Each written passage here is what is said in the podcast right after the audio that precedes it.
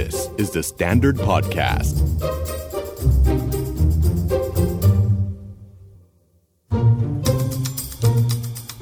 Are you okay? เชื่อว่าเหตุการณ์ทางการเมืองช่วงนี้นะคะ ที่มีการสลายการชุมนุมด้วยความรุนแรงอาจจะทำให้คนในสังคมช่วงนี้เริ่มรู้สึกมีความรู้สึกหลายอย่างเกิดขึ้นกับเหตุการณ์ที่เกิดขึ้น แล้วก็อาจจะได้รับผลกระทบทางใจ โดยที่เราก็อาจจะยังไม่ทันรู้ตัวด้วยว่าสิ่งเหล่านี้มันทำงานกับจิตใจเรายังไง เรานะคะก็อ่าสวัสดีทุกคนนะคะ ชื่อไอนัทพลหัวใจค่ะ ก็เอ่อเราเป็นคนหนึ่งในทีมงานอายุโอเค แล้วเราก็รู้สึกว่าสิ่งที่เกิดขึ้นตอนนี้มันเต็มไปด้วย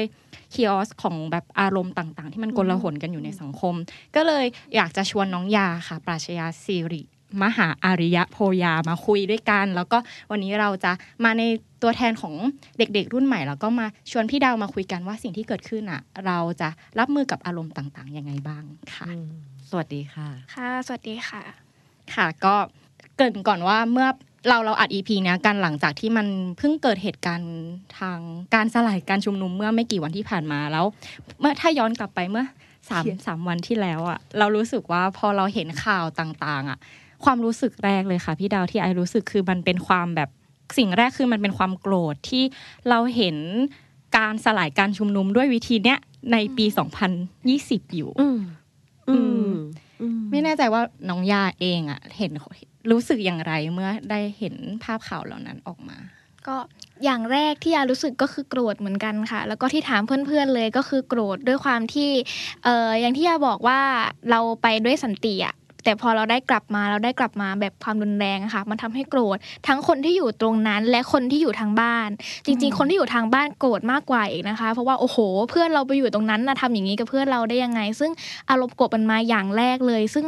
บางคนที่ไม่ได้มีสกิลในการควบคุมอารมณ์ตัวเอง หรือว่าคุยกับตัวเองขนาดนั้นเขาดิวไม่ได้แล้วทำให้เขานำความโกรธเนี้ยไปใช้ต่อแล้วก็ในหลายๆครั้งเราก็จะมีความรุนแรงทางคำพูดทางวาจาอะไรอย่างเงี้ยค่ะ ในการตอบโต้กลับไปอืม ฟังดูเหมือนว่าไอซ์สัมผัสว่าตัวเองโกรธอืมหลังจากที่เห็นเหตุการณ์นั้น แต่พี่เราได้ยินจากไอซ์บอกว่า ไม่อยากจะเชื่อว่าวิธีนี้จะอยู่ในพศนี้อืม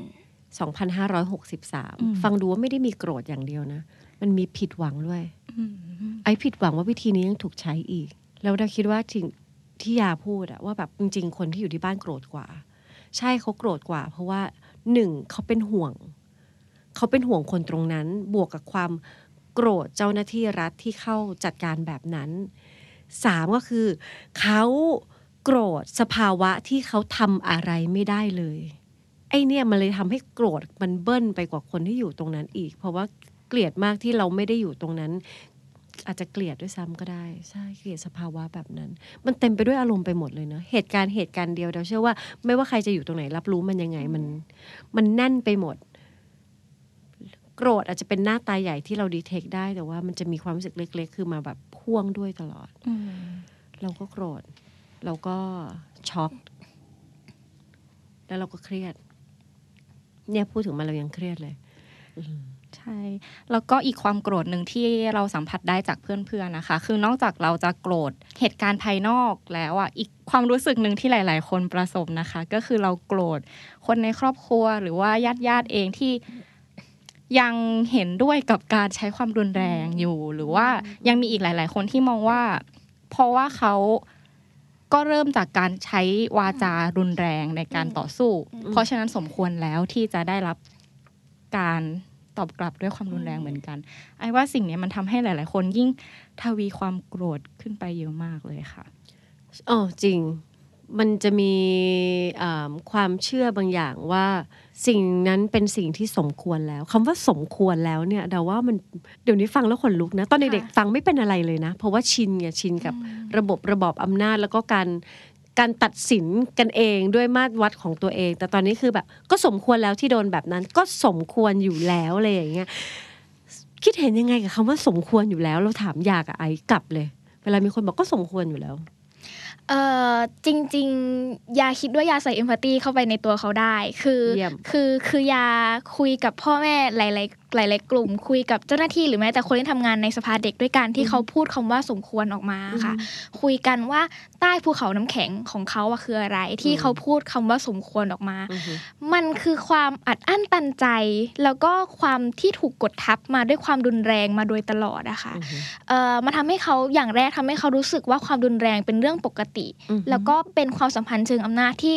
คนที่มีอำนาจมากกว่าใช้ความรุนแรงได้ ในขณะเดียวกัน ในในคำว่าสมควรเนี้ยอือฮึมันคือความสะใจอะค่ะ หลาย ๆ คนเขาจะเจอความกดดันหรือเจอสภาพแวดล้อมอะไรต่าง ๆ ที่เขาถูกกดทับมา เขารู้แหละว่ามันไม่ถูกต้อง แต่เขาไม่ได้สามารถที่จะทำอะไรต่อไปได้ เขาก็เลยรู้สึกสะใจเล็ก ๆค่ะซึ่งยายารู้สึกว่ามันน่าจะเป็นมาจากการที่ว่าเราไม่ค่อยได้สอนเกี่ยวกับเรื่องจิตวิทยา หรือไม่ได้สอนเกี่ยวกับเรื่องความเป็นมนุษย์สักเท่าไหร่เขาถึงเขาถึงกลายเป็นคนที่มีสกิลความเป็นมนุษย์น้อยกว่าผู้อื่น โอ้นี่คือมุมมองของน้องยาไอคิดยังไงกับคำว่าสมควรแล้ว เวลาได้ฟังอะ อืมสำหรับไอซ์พอเราได้ยินอะไรแบบนี้ หรือว่าแม้กระทั่งข้อความต่าง ๆ ใน Facebook ที่คนเห็นด้วยอะความรู้สึกคือมันแบบจริงเหรอ อย่างเงี้ยก่อนมันตั้งคำถามก่อนว่า เฮ้ยเราทำทำไมทำไมเขาถึงมองว่ามันสมควร หรือจริง ๆ มันคือสิ่งที่สมควรแล้วหรือเปล่า ก็เหมือนมันทำให้เราตั้งคำถามมากขึ้นแล้วพยายามจะ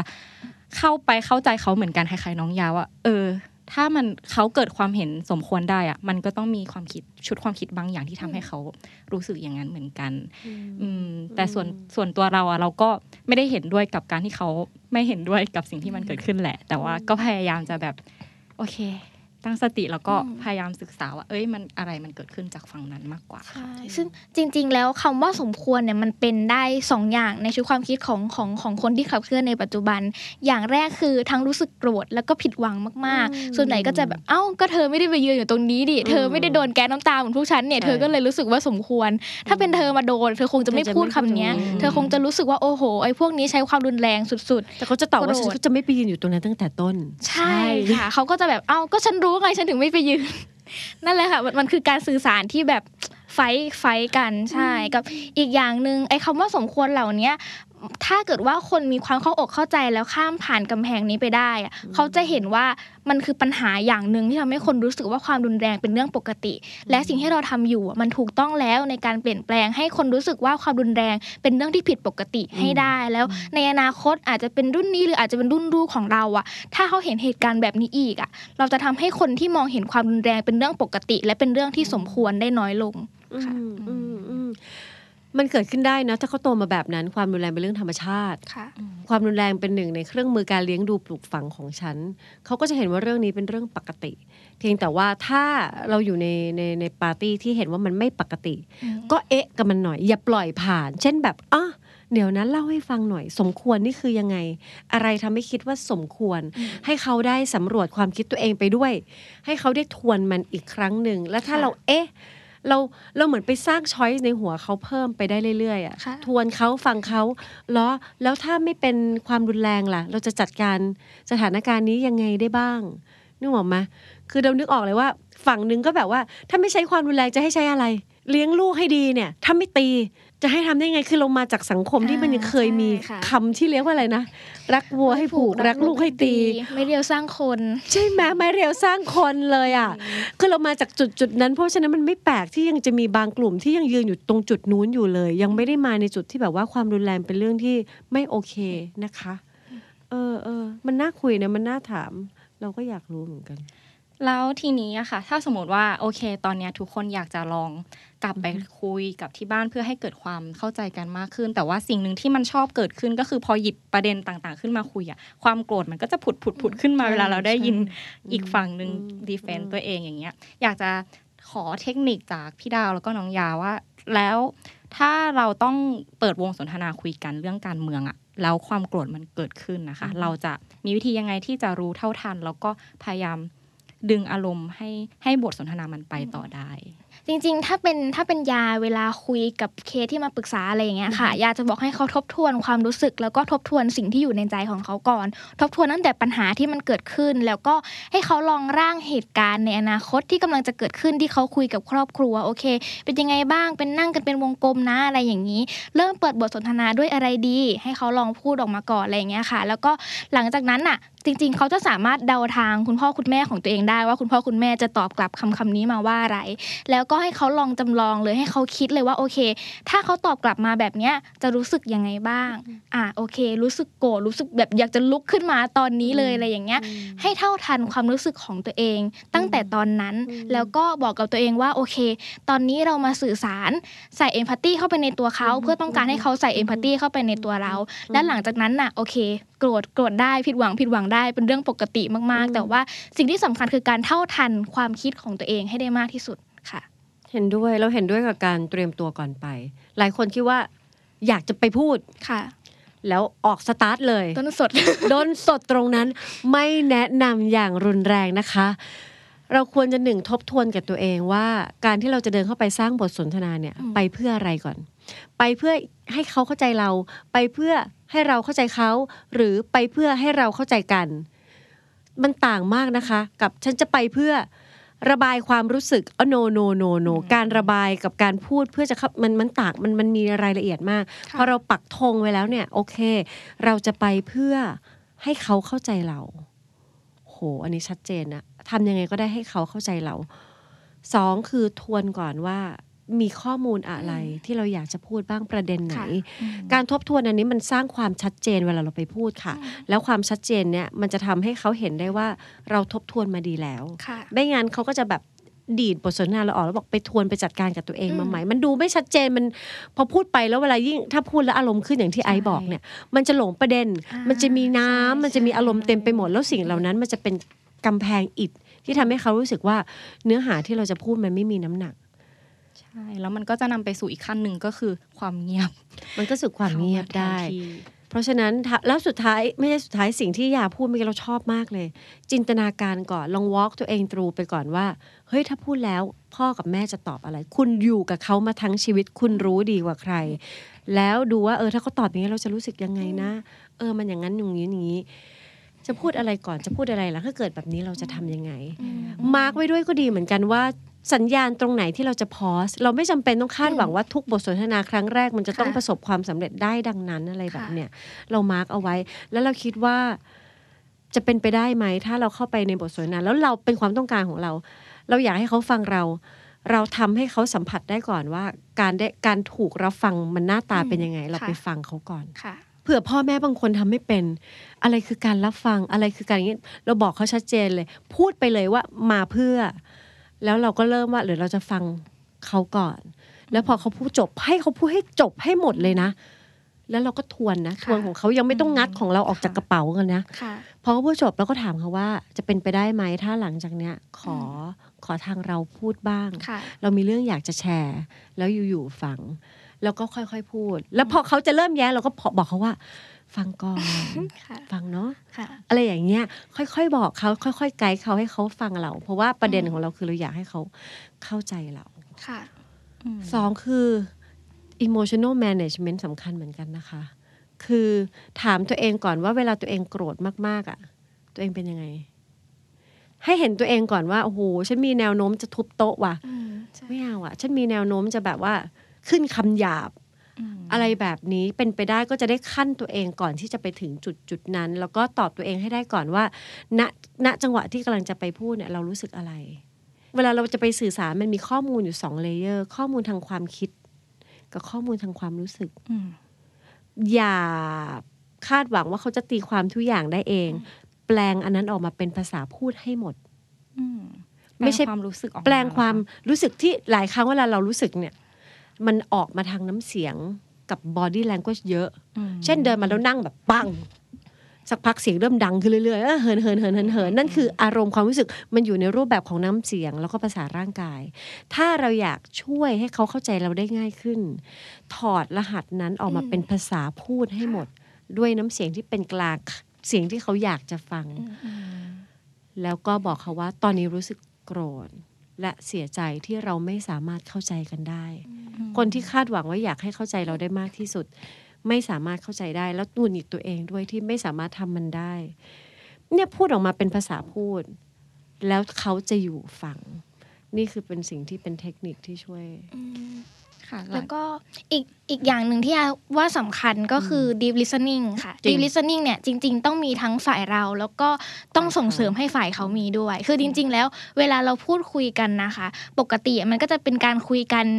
ยังพูดไม่จบปุ๊บมีคนแย้ง ยังพูดไม่จบปุ๊บมีคนแย้ง ซึ่งถ้าเรื่องพวกนี้มันเป็นเรื่องการเมืองที่เป็นเรื่องที่เซนซิทีฟอะค่ะ แย้งไปแย้งมา เราจะตกประเด็นในทันทีแล้วเราจะเอาประเด็นเราอะไปเถียงกับเขาไปเถียงเรื่องนี้กับเขา แล้วมันทำให้ไม่จบแล้วความรุนแรงอารมณ์อะไรพวกนี้มันยิ่งเพิ่มมากขึ้น ดังนั้นแล้วในขณะที่เราฟังเขาอะเราต้อง deep listening เหมือนกัน เราต้องไม่แย้งเขา จริง ๆ ตอนที่อยากฝึก skill เนี้ยอึดอัดมากเลยนะคะพี่ดาวที่เพจะราะไม่ว่าแย้งแค่ใช่เพราะว่าแบบคือปกติอะมันเหมือนเป็น skill แบบเหมือนพิธีกรนะคะใช่ถามเก่งถามเก่งถามเก่งพูดมาปุ๊บถามถามถามใช่ถามเลย แล้วพอเราต้องไม่ถามเขาอะไม่ถามต้องรับฟังเขาอะอืมมันอึดอัด แต่ว่า มันฝึกได้ เพราะว่าโอเค พอเราฟังไปเรื่อยๆปุ๊บเราจะเริ่มเอาใจเข้าไปใส่ในตัวเขาอืมในช่วงระหว่าง deep listening อะค่ะมันจะมีช่วงหนึ่งที่เราเอา empathy เข้าไปใส่ในตัวเขาได้ แต่ว่าถ้ามันเริ่มต้นจากการที่เราไม่มี deep listening กับเขาก่อนน่ะเราจะควบคุมความโกรธแล้วจะควบคุมประเด็นที่จะสื่อสารกับเขาไม่ได้เลยใช่ หลายคนงง deep listening คืออะไรเข้าไป Google นะคะ หรือ YouTube ก็ได้ เต็มไปหมดแต่จะบอกว่าอืมมันจะช่วย practice แต่มันไม่ได้ practice แค่ส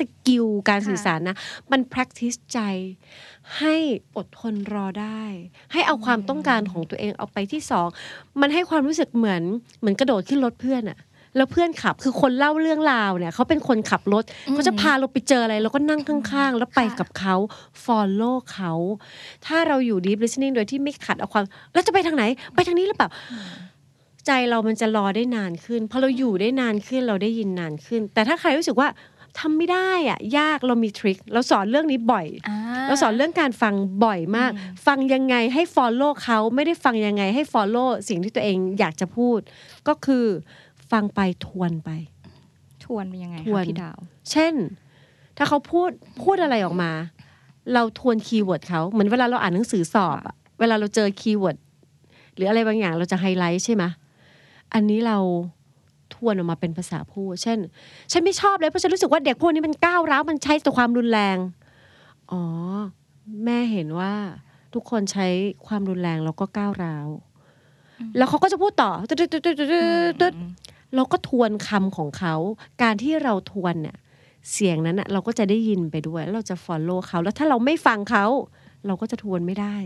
ถ้าเราจิตหลุด เราก็จะทวนผิด แม่ก็จะได้สามารถแบบ ไม่ใช่ฉันไม่ได้พูดแบบนั้นอ๋ออ๋อโอเค จิตเราก็จะกลับมานิดหนึ่งสำหรับคนที่ฟังแล้วก็รู้สึกว่าแบบไม่สามารถที่จะไปกับความคิดความรู้สึกของคนตรงหน้าได้อย่างที่ยาบอกเพราะยาพูดคนที่ทำได้แล้วทำได้เลยค่ะ ไม่สามารถทำเป็นทำไม่ได้อีกต่อแล้วไปถอนไม่ได้อีกเลยถอดไม่ได้อีกเลย เข้าใจแล้วพอพูดเหมือนดูง่ายไงแต่ดูนึกค่ะออกนะ คนที่ทำไม่ได้คือทำไม่ได้อะ มันไม่ได้จริง ๆ เพราะฉะนั้นควรจะช่วยให้เหมือนยังยังอยู่กับเขายังอยู่กับเขาหรือฟังหรืออีกอย่างนอกจากฟังแล้วก็ทวนเนอะอันนี้ก็เป็นไม่ไม่แน่ใจว่าเป็นเทคนิคไหมแต่สิ่งที่ไอพยายามทำก็คือใช้ตาในการสื่อสารด้วยอย่างน้อย อย่างน้อยไม่หันหน้าออกจากคนละทิศแล้วคุยอะค่ะเนอะเราหันหน้าแล้วเราค่ะสื่อสารกันผ่านสายตามันก็จะช่วยทำให้เข้าใจกันง่ายขึ้นเมื่อกี้พี่ดาวพูด อีกเรื่องหนึ่งเกี่ยวกับการคาดหวัง ที่พี่ดาวบอกว่าไม่ต้องไปคาดหวังว่าคุยครั้งแรกเราจะเข้าใจอะไรอย่างเงี้ยใช่เออไอรู้สึกว่าเออก็จริงนะ เพราะว่าตอนเนี้ยสิ่งที่เกิดขึ้นหลังจากความโกรธอะเพื่อนๆหลาย ๆ คนสิ่งที่รู้ที่เขากำลังต้องเจอในสเต็ปต่อมามันคือความผิดหวังอะค่ะพี่ดาวคือหนึ่งก็คือผิดหวังที่เราก็พูดกับพ่อแม่เรานะทำไมไม่เห็น ฟังเราเลยอะ แบบเราพูดอะไรไปเขาก็หาว่า ก็เราเสพแต่ทวิตเตอร์อะเราก็ไปเชื่อข้อข้อมูลฝั่งเดียวหรือเปล่าเขาก็มีข้อมูลของเขา หรือบางคนก็ผิดหวังกับเรียกว่าอะไรอะคะอินฟลูเอนเซอร์หรือว่าอืมศิลปินดาราที่ไม่ออกมา ช่วยกันเรียกร้องสิ่งที่เขากำลังเรียกร้องจากสังคมเลยอะไรเงี้ยค่ะ เราเราอยากจะชวนทุกคนอีกครั้งหนึ่งในการ ถ้าสมมติว่าหลาย ๆ คนเกิดความผิดหวังตรงเนี้ยจะจัดการกับอารมณ์นั้นยังไงได้บ้างคะ ชอบการขีดเส้นใต้ว่าจะจัดการกับอารมณ์นั้นยังไง เราผิดหวังได้ค่ะ เพราะว่าเราคาดหวังได้ความคาดหวังคือความต้องการของเรา เพียงแต่ว่าพอเรารู้สึกผิดหวังแล้วเนี่ย สิ่งที่เราควรจัดการคือจัดการกับอารมณ์เราไม่ได้ไปจัดการกับคนอื่น คือบางทีอะเราผิดหวัง เราก็พุ่งไปหาดาราคนนั้น หรืออินฟลูเอนเซอร์คนนั้น แล้วเราไปด่าเขา เราไปเหน็บแนมเราไปเสียดสี ซึ่งสิ่งเหล่านั้นตัวเราก็ไม่ชอบไม่ใช่เหรอ ถ้าเราไม่ชอบสิ่งนั้น เพราะว่าสิ่งนั้นคือความรุนแรงในการสื่อสาร แต่เราเผลอใช้มันด้วยเอง เพราะว่าเราลืมที่จะจัดการ emotion ตัวเอง คือเรานึกออกนะ สังคมเราไม่ได้โฟกัสเรื่องการจัดการทางด้านอารมณ์เท่าไหร่ พ่อแม่หลายคนที่เราโตมาด้วยเนี่ย ยังจัดการอารมณ์ตัวเองไม่ค่อยได้เลย เพราะฉะนั้นเป็นไปได้เหมือนกันที่เราหลาย ๆ คนรวมทั้งตัวเราด้วยเนี่ยไม่ได้มี skill การจัดการอารมณ์ตัวเอง แต่สิ่งที่ทำให้เราโตและผ่านมาได้หลาย ๆ อย่าง พอเรามีความไม่มั่นคงเอ่ยโกรธเอ่ยอ่อนไหวหวั่นไหวเอ่ยสิ่งที่เราจัดการคือจัดการโลกภายนอก เช่น เวลาแม่กลัว กลัวเวลาลูกจะไปชุมนุม กลัวมาก จัดการความกลัวด้วยการบังคับไม่ให้ลูกไป ถ้าลูกไม่ไป ฉันก็ไม่ต้องกลัว ฉันอุ่นใจ คือพยายามจะไปจัดการสิ่งที่อยู่ภายนอก นั่นเป็นวิธีหนึ่ง วิธีเดียวนะ แต่มันไม่ได้มีแค่วิธีนั้นวิธีเดียวบนโลกใบนี้ไงมันมีการที่แบบว่าอนุญาตให้ลูกไป แล้วแม่ก็จัดการใจตัวเองก็ได้ โอ้ฉันมีความกลัวหนึ่ง aware ตระหนักรู้สองรับรู้และระบุให้ได้ว่าที่กลัวกลัวจากอะไร อ๋อ ฉันกลัว เพราะว่าฉันกังวลว่ามันมีความเสี่ยงอะไรเงี้ย และสามก็ถามตัวเองก็ได้นะคะว่า แล้วฉันทำอะไรกับความกลัวนี้ได้บ้าง ถ้าไม่ไปจัดการโลกภายนอกอะไรอย่างเงี้ยค่ะ คือมันเป็นอย่างนี้แหละที่บางทีเราเผลอช็อตคัดตัดตอน พอรู้สึกปุ๊บจัดการคนอื่น รู้สึกปุ๊บจัดการสถานการณ์ แต่เราลืมว่ารู้สึกปุ๊บจัดการอิโมชันตัวเอง ผิดหวังก็อยู่กับความผิดหวังค่ะให้เวลากับความรู้สึกนั้นใช่แล้วก็ก็ยอมรับค่อยๆว่าตัวเองจัดการผิดหวัง ใช่ค่ะอืมคนที่เรารักมากคนที่เรา follow มาเนิ่นนาน เขาไม่ไม่ยืนอยู่เคียงข้างฉันในเรื่องเรื่องนี้ ผิดหวังอะ ก็อยู่กับความผิดหวังอกหักแล้วก็ให้เกียรติเขาว่าเขาอยากจะอยู่แบบนั้นแล้วรู้นะว่ามันจะขัดใจมันมันไม่ได้เลยเหมือนแบบไอดอลฉันถล่มอะ แต่มันก็เกิดขึ้นอะเขามีสิทธิ์จะเลือกเหมือนกันนะ หรือเปล่าอย่าว่าไงอย่าอย่ามีประสบการณ์ใกล้เคียงหรือว่าก็มีจริมุงมมองยังไงบ้างในในตัวยาก็มีความผิดหวังนี้ค่ะ แล้วก็อ่าในตัวเพื่อนๆยาก็มีความผิดหวังนี้เหมือนกัน เพราะว่าด้วยความที่มันเป็นวัยรุ่นเนาะเราก็จะติดตามศิลปินดาราใช่อะไรพวกนี้แล้วก็หลาย ๆ คนศิลปินดาราเหล่าเนี้ยคือจะเรียกว่าที่พึ่งพิงก็ได้ เป็นทุกๆอย่างให้กับเขาเป็นแรงบันดาลใจเป็นอืมเป็นอะไรหลายๆอย่างที่ทำให้เขาสามารถที่จะก้าวต่อไปได้ ซึ่งพอศิลปินดาราคนนั้นในวันนี้ที่เพื่อนๆเขาถูกใช้ความรุนแรง แล้วศิลปินคนนั้นไม่ได้ออกมาปกป้องค่ะ มันผิดหวังอย่างแรงมาก ๆเลย ซึ่งนั่นแหละค่ะ หลาย ๆ คนไม่ได้พยายามจัดการกับตัวเอง แต่ว่าพยายามจัดการกับเขาแทนแล้วก็ ไอสิ่งที่ทำไปอะเพราะว่าเรายังคาดหวังเล็ก ๆ กับเขาอยู่ว่า ถ้าเราพูดสิ่งนี้ไปแล้ว หรือว่าเราพยายามเรียกร้องให้เขาออกมา call out อะเขาจะเห็นใจเราหรือว่าเขาจะรับฟังเราในฐานะให้เราเป็นแฟนคลับของเขา ให้เรายังได้ถูกยอมรับจากตัวเขาให้เขามา call out แทนเรา อันนั้นคือความผิดหวังที่แบบ เจอเยอะมากๆในตอนนี้เลยอะค่ะเข้าใจซึ่งวิธีที่ยาทำกับเพื่อนก็เหมือนกับวิธีของพี่ดาวเลยคือจัดการของตัวเองก็คืออเราผิดหวังได้มันเป็นเรื่องปกติอยู่แล้วอะค่ะ เราผิดหวังกับหลายๆเรื่องมาอยู่แล้วในชีวิตดังนั้นแล้ว ถ้าเราผิดหวังโอเค จัดการกับตัวเอง แล้วก็ถ้าเป็นวิธีของยาที่ยาจะบอกเขาอะคือ ถ้างั้นน่ะเราอะไปส่งเสริมหรือว่าสนับสนุนคนที่เขาทำตามความคาดหวังของเราได้ดีกว่าไหมคือว่าโอเคอะถ้าคนนี้แบบทำได้อย่างเงี้ยเออเราก็ไป follow เขาไปติดตามเขาไปแชร์งานของเขาแล้วก็แบบเออ ช่วยให้เขามีงานมากยิ่งขึ้น ในขณะเดียวกัน คนที่เราผิดหวังกับเขาอยู่อะค่ะ เรามีสิทธิ์ที่จะ unfollow เขาได้อืม ก็คือก็มีสิทธิ์ unfollow นั้นไปเบาๆอะค่ะหรืบาองว่าทำยังไงชอบอันโฟไปเบาๆคือแบบเอามือสะบัดเบาคือคือถ้าเราไม่ได้อยากจะเห็นเขาหน้าฟีดของเราอีกต่อไปแล้วอะค่ะ ก็โอเคอันฟอก็ได้อันไลค์ก็ได้ถ้าเคยแชร์ผลงานของเขาก็ unshare ก็ได้อะไรอย่างเงี้ยค่ะ แต่ว่าไม่จำเป็นต้องแบบเลิกติดตามนะคอมเมนต์ฉันเลิกติดตามเธอแล้วนะอะไรอย่างงี้ไม่ๆจำเป็นค่ะก็ จัดการกับเราจัดการกับแค่นั้นตัวเองเพียงพอไม่พอใจก็โอเค unfollow ไปมันไม่ใช่เรื่องผิด วันหนึ่งที่เขาเห็นยอด unfollow หรือว่าวันหนึ่งที่เขากลับมาแคร์อะไรอย่างเงี้ยเขาอาจจะรู้สึกว่าถึงเวลาที่เขาต้อง call out แล้วหรือเปล่าโดยการ call out นี้มันจะดีที่สุดถ้ามันไม่ได้มาจากการกดดัน เพราะว่าเขาจะมี energy เขาจะมีความเข้าอกเข้าใจที่จะมาพูดเรื่องนี้จริงๆขอบคุณะมาก เราขอบคุณมากที่ที่ที่ยาพูดถึงเส้นเออเราก็มีเส้นบางอย่างเท่าที่เราพอทำได้เขาก็เป็นของเขาไปได้ เราก็มีสิทธิ์ที่จะโอเค unfall แต่ว่าชอบที่อันนี้ด้วยอะที่แบบเราจะไปกดดันเขาลองจินตนาการดู ถ้าเราไปกดดันเขาท่าทีที่เขาจะคอเอาออกมา เกิดขึ้นมาจากความกลัวนะอืมไม่ได้เกิดขึ้นมาจากความเข้าใจ คุณอยากได้อินฟลูเอนเซอร์หรือดาราที่ จำเป็นจะต้อง call out เพราะกลัวเหลือเกิน แปลว่านั่นเขาก็ไม่ได้อยู่เคียงข้างเราจริงๆหรอกเข้ามาด้วยความกลัวสองคือบางทีเราผิดหวัง เรามีเห็นเส้นนั้นเราสุดเขตแล้ว ไม่ได้แปลว่า เราหมดหนทางแล้วจริงๆเราสื่อสารได้นะคะ การสื่อสารแบบที่เคารพ คือเราก็แจ้งได้ว่า เออเราเราเราบอกความคาดหวังเขาได้ เราบอกว่าเรามีความต้องการแบบนี้เราบอกเออเราเราก็มีความคาดหวังเหมือนกันนะว่า คุณจะแสดงออกต่อเรื่องนี้ คล้ายๆกับที่เราแสดงออกอยู่ เราคาดหวัง เพียงแต่ว่านั่นก็คือแม็กซิมัมที่สุดแล้วที่เราทำได้จริง ๆ คือบอกความคาดหวัง เราทำมากกว่านี้ไม่ได้ ถ้าทำมากกว่านี้คือหนึ่งเราไปเพิ่มความกลัวให้กับเขาสองคือเราอาจจะไปทำร้ายเขาสามคือเราเหมือนไปแบบ ก็ไปเออทำร้ายเขานั่นแหละ เกินล้ำเส้นแล้วว่า ในความคิดเห็นเรานะ เพราะเรารู้สึกว่าถ้าคุณอยากจะอนุญาตให้แต่ละคนมีสิทธิเสรีภาพในการแสดงออก เราว่ามันก็แฟร์ประมาณหนึ่งที่ที่อีกฝั่งหนึ่งเขาจะเลือกบางอย่าง เขาเจออะไรอยู่ก็ไม่รู้นะ เราไม่มีวันรู้เลยว่าคอนดิชันหรือเงื่อนไขที่เขาอยู่เป็นยังไง เรามักจะมองเห็นว่าเออคนที่ออกมาชุมนุม ก็อยากให้ให้คนอื่นๆ มาช่วยคอเอา เรามองในมุมกลับ เราเจอพนักงานของหลายองค์กรที่เขาเขาอยู่เคียงข้างเจ้าหน้าที่รัฐ คือผู้บริหารเป็นคนตัดสินใจบางอย่าง พี่พูดได้ไหมว่าปิดสถานีการขนส่งอะไรแบบเนี้ยรู้ไหมว่าพนักงานหลายคนในองค์กรนั้นน่ะเขาเครียดและเสียใจมากนะ เขาก็จำเป็นต้องทำอะไรบางอย่างนั่นคือเงื่อนไขที่เราเราเราไม่ได้เป็นเขาเราไม่รู้เลยว่าเขาอยู่ภายใต้เงื่อนไขอะไร เราเห็นค่ะภาพเจ้าหน้าที่รักษาความปลอดภัยของสถานีที่ที่ร้องไห้ว่าเขาทำอะไรไม่ได้ แต่เขาก็ต้องทำแบบนี้นี่คืออาชีพเขา เราเราคิดว่า ถ้าเราไม่รู้เลยว่าเขาเจออะไรอยู่ เราเราเคารพเขาอยู่ตรงนี้ดีกว่า เรามีความคาดหวังได้นะ หลายครั้งเราเรารู้มีการเรียกร้องไม่ว่าจะเป็นเรียกร้องเจ้าหน้าที่รัฐ เรียกร้องให้กับพนักงานต่างๆ ให้ออกมาอยู่ข้างเรา มันเป็นความต้องการนะแต่แล้วเขาอะเขาจะยังไงอะเออเออเออก็เป็นขอีกมีบทเหตุผลบาทหนึ่งของที่เขาทุกคนต่างก็ต้อง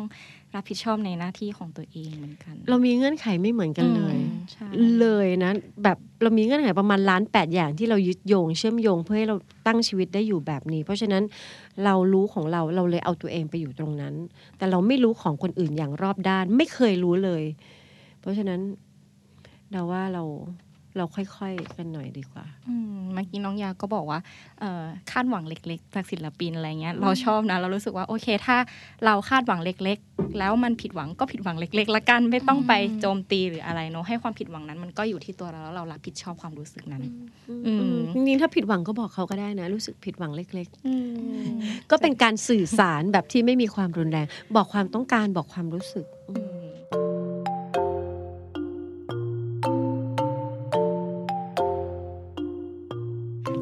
อีกมุมหนึ่งที่เมื่อกี้พี่ดาวแชร์มา ในมุมของฝั่งคนที่โดนถูกกระทำฝั่งฝั่งเด็ก ๆ รุ่นใหม่ที่ก็พยเหมือนหลาย ๆ คนเริ่มเห็นความสำคัญของการเมืองแล้วมันก็ทำให้เรา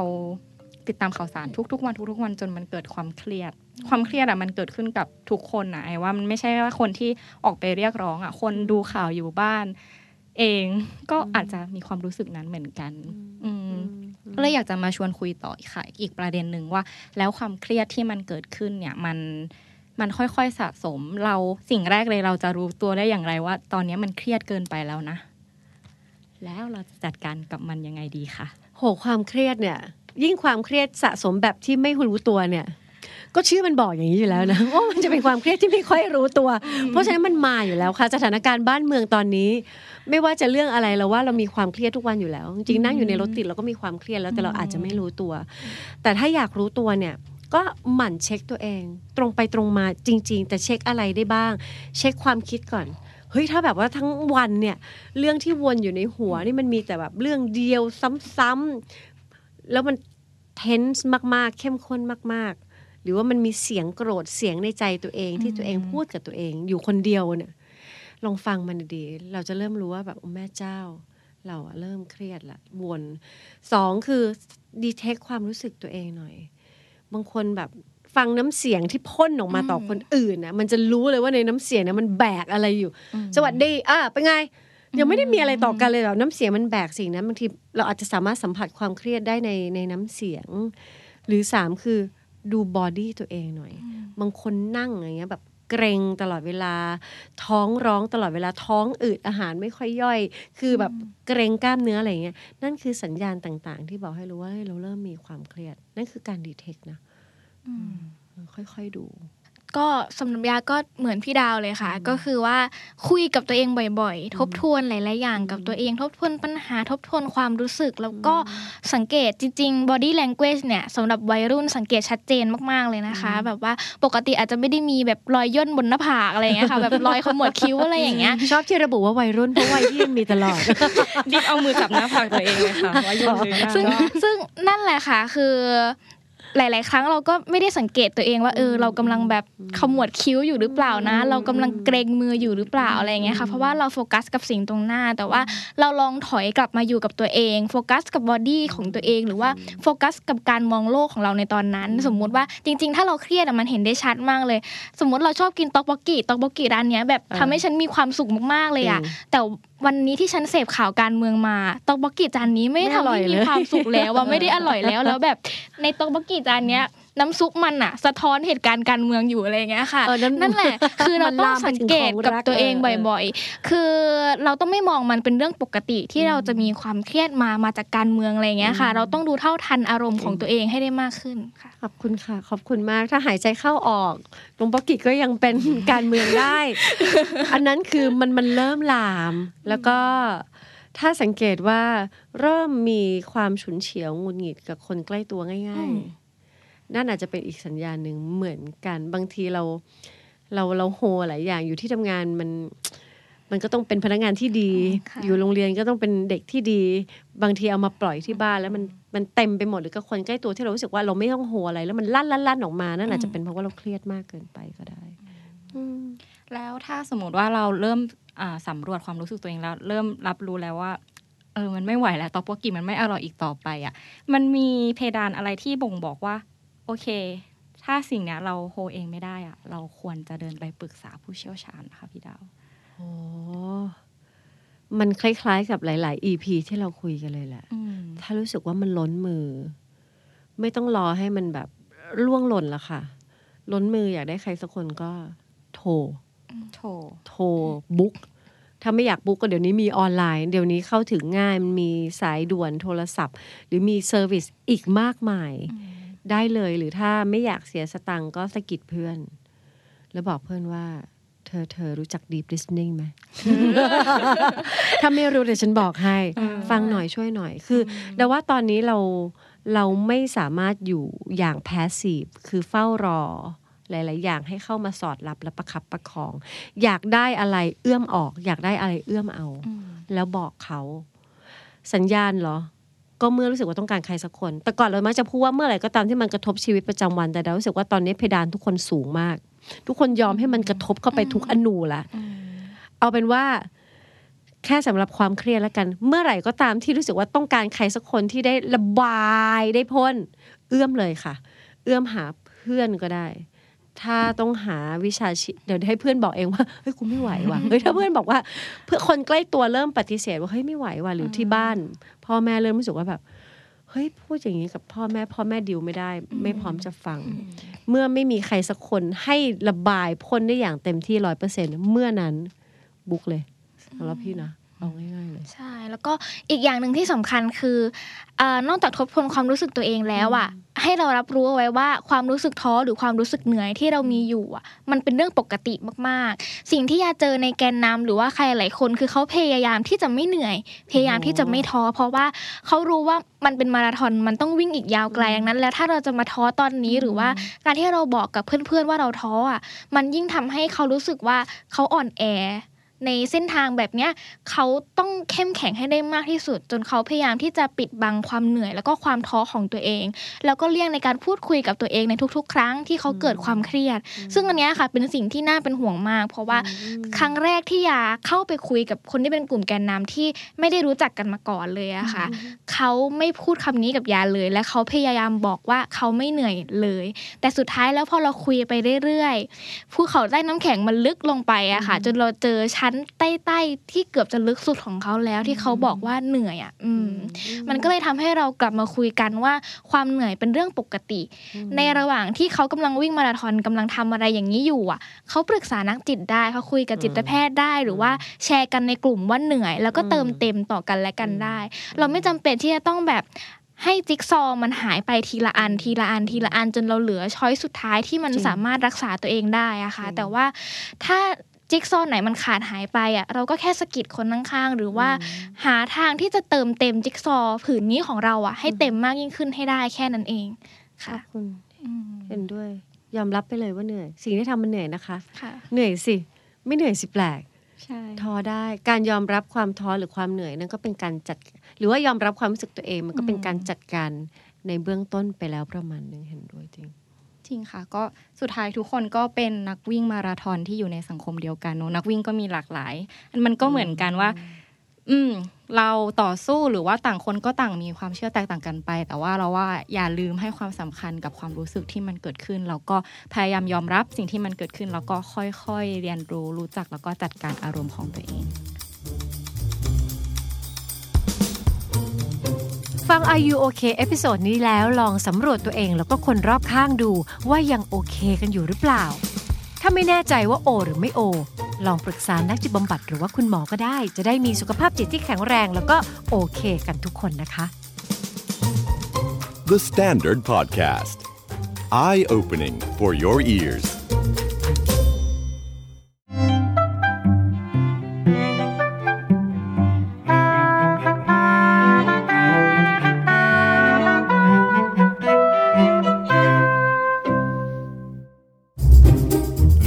Is the Standard Podcast.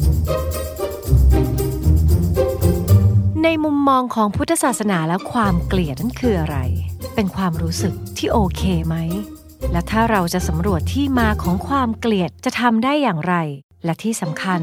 เราจะจัดการกับความรู้สึกนี้ให้เฮลตี้แล้วก็เป็นสุขได้ยังไงบ้าง สวัสดีค่ะ ดุดดาววัฒนประกรณ์ และนี่คือ Are You OK Podcast Are you okay? อะพูดกันตรงๆ EP นี้เราจะมาคุยถึงเรื่องความเกลียด ซึ่งหลายครั้งอายุโอเคก็จะชวนมองกันในมุมมองของจิตวิทยาในหลายๆ แง่มุมมาแล้ว แต่คราวนี้เราอยากจะมามองมันในแง่ของพุทธศาสนา ซึ่งก็อยากรู้เหมือนกันว่ามีบางอย่างอะไรที่มันคล้าย หรืออาจจะต่างในบาง มุมเล็ก ๆ เพื่อให้เราทำความเข้าใจกับเรื่องของความเกลียดมากขึ้น เพราะว่าเราคุยกันแล้วว่า ทุกอารมณ์มันคืออารมณ์ของเราเราไม่ตัดสินว่าอะไรดี ไม่ดี เพราะฉะนั้นความเกลียดมันก็คือเป็นหนึ่งอารมณ์ของเราบางทีเราก็อยากที่จะเข้าใจ เพราะว่าบางทีเราอยากจะจัดการมันได้ เพราะฉะนั้นเชิญคุณสมภพแจ่มจันทร์อีกครั้งหนึงจากโนวิ่งใหม่นะคะครับสวัสดีครับ สวัสดีอีกรอบค่ะเริ่มต้นอยากถามเลยค่ะว่าในทางพุทธศาสนาเนี่ยคำว่า ความเกลียดเนี่ยมันเป็นเรื่องที่โอเคไหมคะอืมก่อนจะตอบคำถามนี้ผมออกตัวก่อนแล้วกันนะครับ ว่าผมมาพูดในรายการเนี้ยเดี๋ยวคนจะเข้าใจว่า เอ้ย คนที่เขาเป็นผู้เชี่ยวชาญทางพุทธอาจจะมามองว่าเอ้ยแบบนี้มันใช่ไม่ใช่ ผมออกตัวก่อนแล้วกันนะฮะว่าได้ค่ะที่ผมมาพูดในวันเนี้ยผมกำลังพูดถึงความเข้าใจของพุทธ ผ่านประสบการณ์ผ่านมุมมองของผมอือหือคืออย่างเงี้ยอ่าถ้าถ้าจะพูดขยายความก็คือ การนำความเข้าใจของพุทธศาสนาไปใช้เนี่ย ผมพบว่ามันมันอาจจะมีอยู่ 3 แนวทางหลัก ๆ แล้วกันนะครับ อันที่หนึ่งก็คือนำคำสอนไปใช้โดยตรงเลย มันเหมือนกับเราก็ไปเรียนรู้หลักธรรมมาครับเหมือนที่พระเทศน์อย่างเงี้ยครับเราไปฟังพระเทศน์เราก็ได้เรียนรู้คำสอนเรียนแบบตรงไปตรงมาอ่ใช่เลยตรงไปตรงมา หรือค่ะบางทีเรามีปัญหาไปปรึกษาพระ ท่านอาจจะหยิบยกหลักธรรมบางอย่างให้เราได้มาเรียนรู้อืมทำความเข้าใจค่ะอันนี้คือแบบที่หนึ่งค่ะ แบบที่สองก็คือการนำเทคนิควิธีการทางพุทธศาสนาอือฮึไปใช้อ่าเช่นเช่นการฝึกสติการภาวนานะครับ การทำสมาธิด้วยการเคลื่อนไหวอือหืออะไรพวกเนี้ยอันนี้คือเทคนิคคือวิธีการเทคนิที่เราจะเข้าถึงภาวะบางอย่างอ่าฮะอาจจะเข้าถึงการมีสมาธิ เข้าถึงภาวะการมีสติค่ะการเท่าทันตัวเองอืมอ่าผ่านเทคนิควิธีการเหล่านี้อืมอันนี้ 2 แบบแล้วนะครับค่ะส่วนแบบที่3นะครับเป็นแบบที่ผมมองว่าตอนเนี้ยการทำงานของผมในการทำงานด้านจิตวิทยานะฮะก็คือใช้แบบที่ 3 คือเรานำความเข้าใจของเราอะที่เกี่ยวข้องกับพุทธ หรือเราเข้าใจพุทธแบบไหนนะฮะอือฮึไปใช้แต่ไม่ได้หยิบยกหลักธรรมคำสอนเทคนิควิธีการอะไรเลยเพราะนั่นจะเป็นข้อหนึ่งกับข้อสองใช่ครับ ก็คือผ่านตรงนี้ ดังนั้นสิ่งที่ผมจะนำเสนอในในรายการนะครับ มันอาจจะไม่ได้เรียกว่าเป็นพุทธว่าไว้ยังไงอะแต่มันคือการที่พุทธผ่านความเข้าใจของผม ผ่านการปฏิบัติของผม ผ่านมุมมองของผมแล้วกันนะครับอะ ก่อนจะมาตอบคำถามเนาะ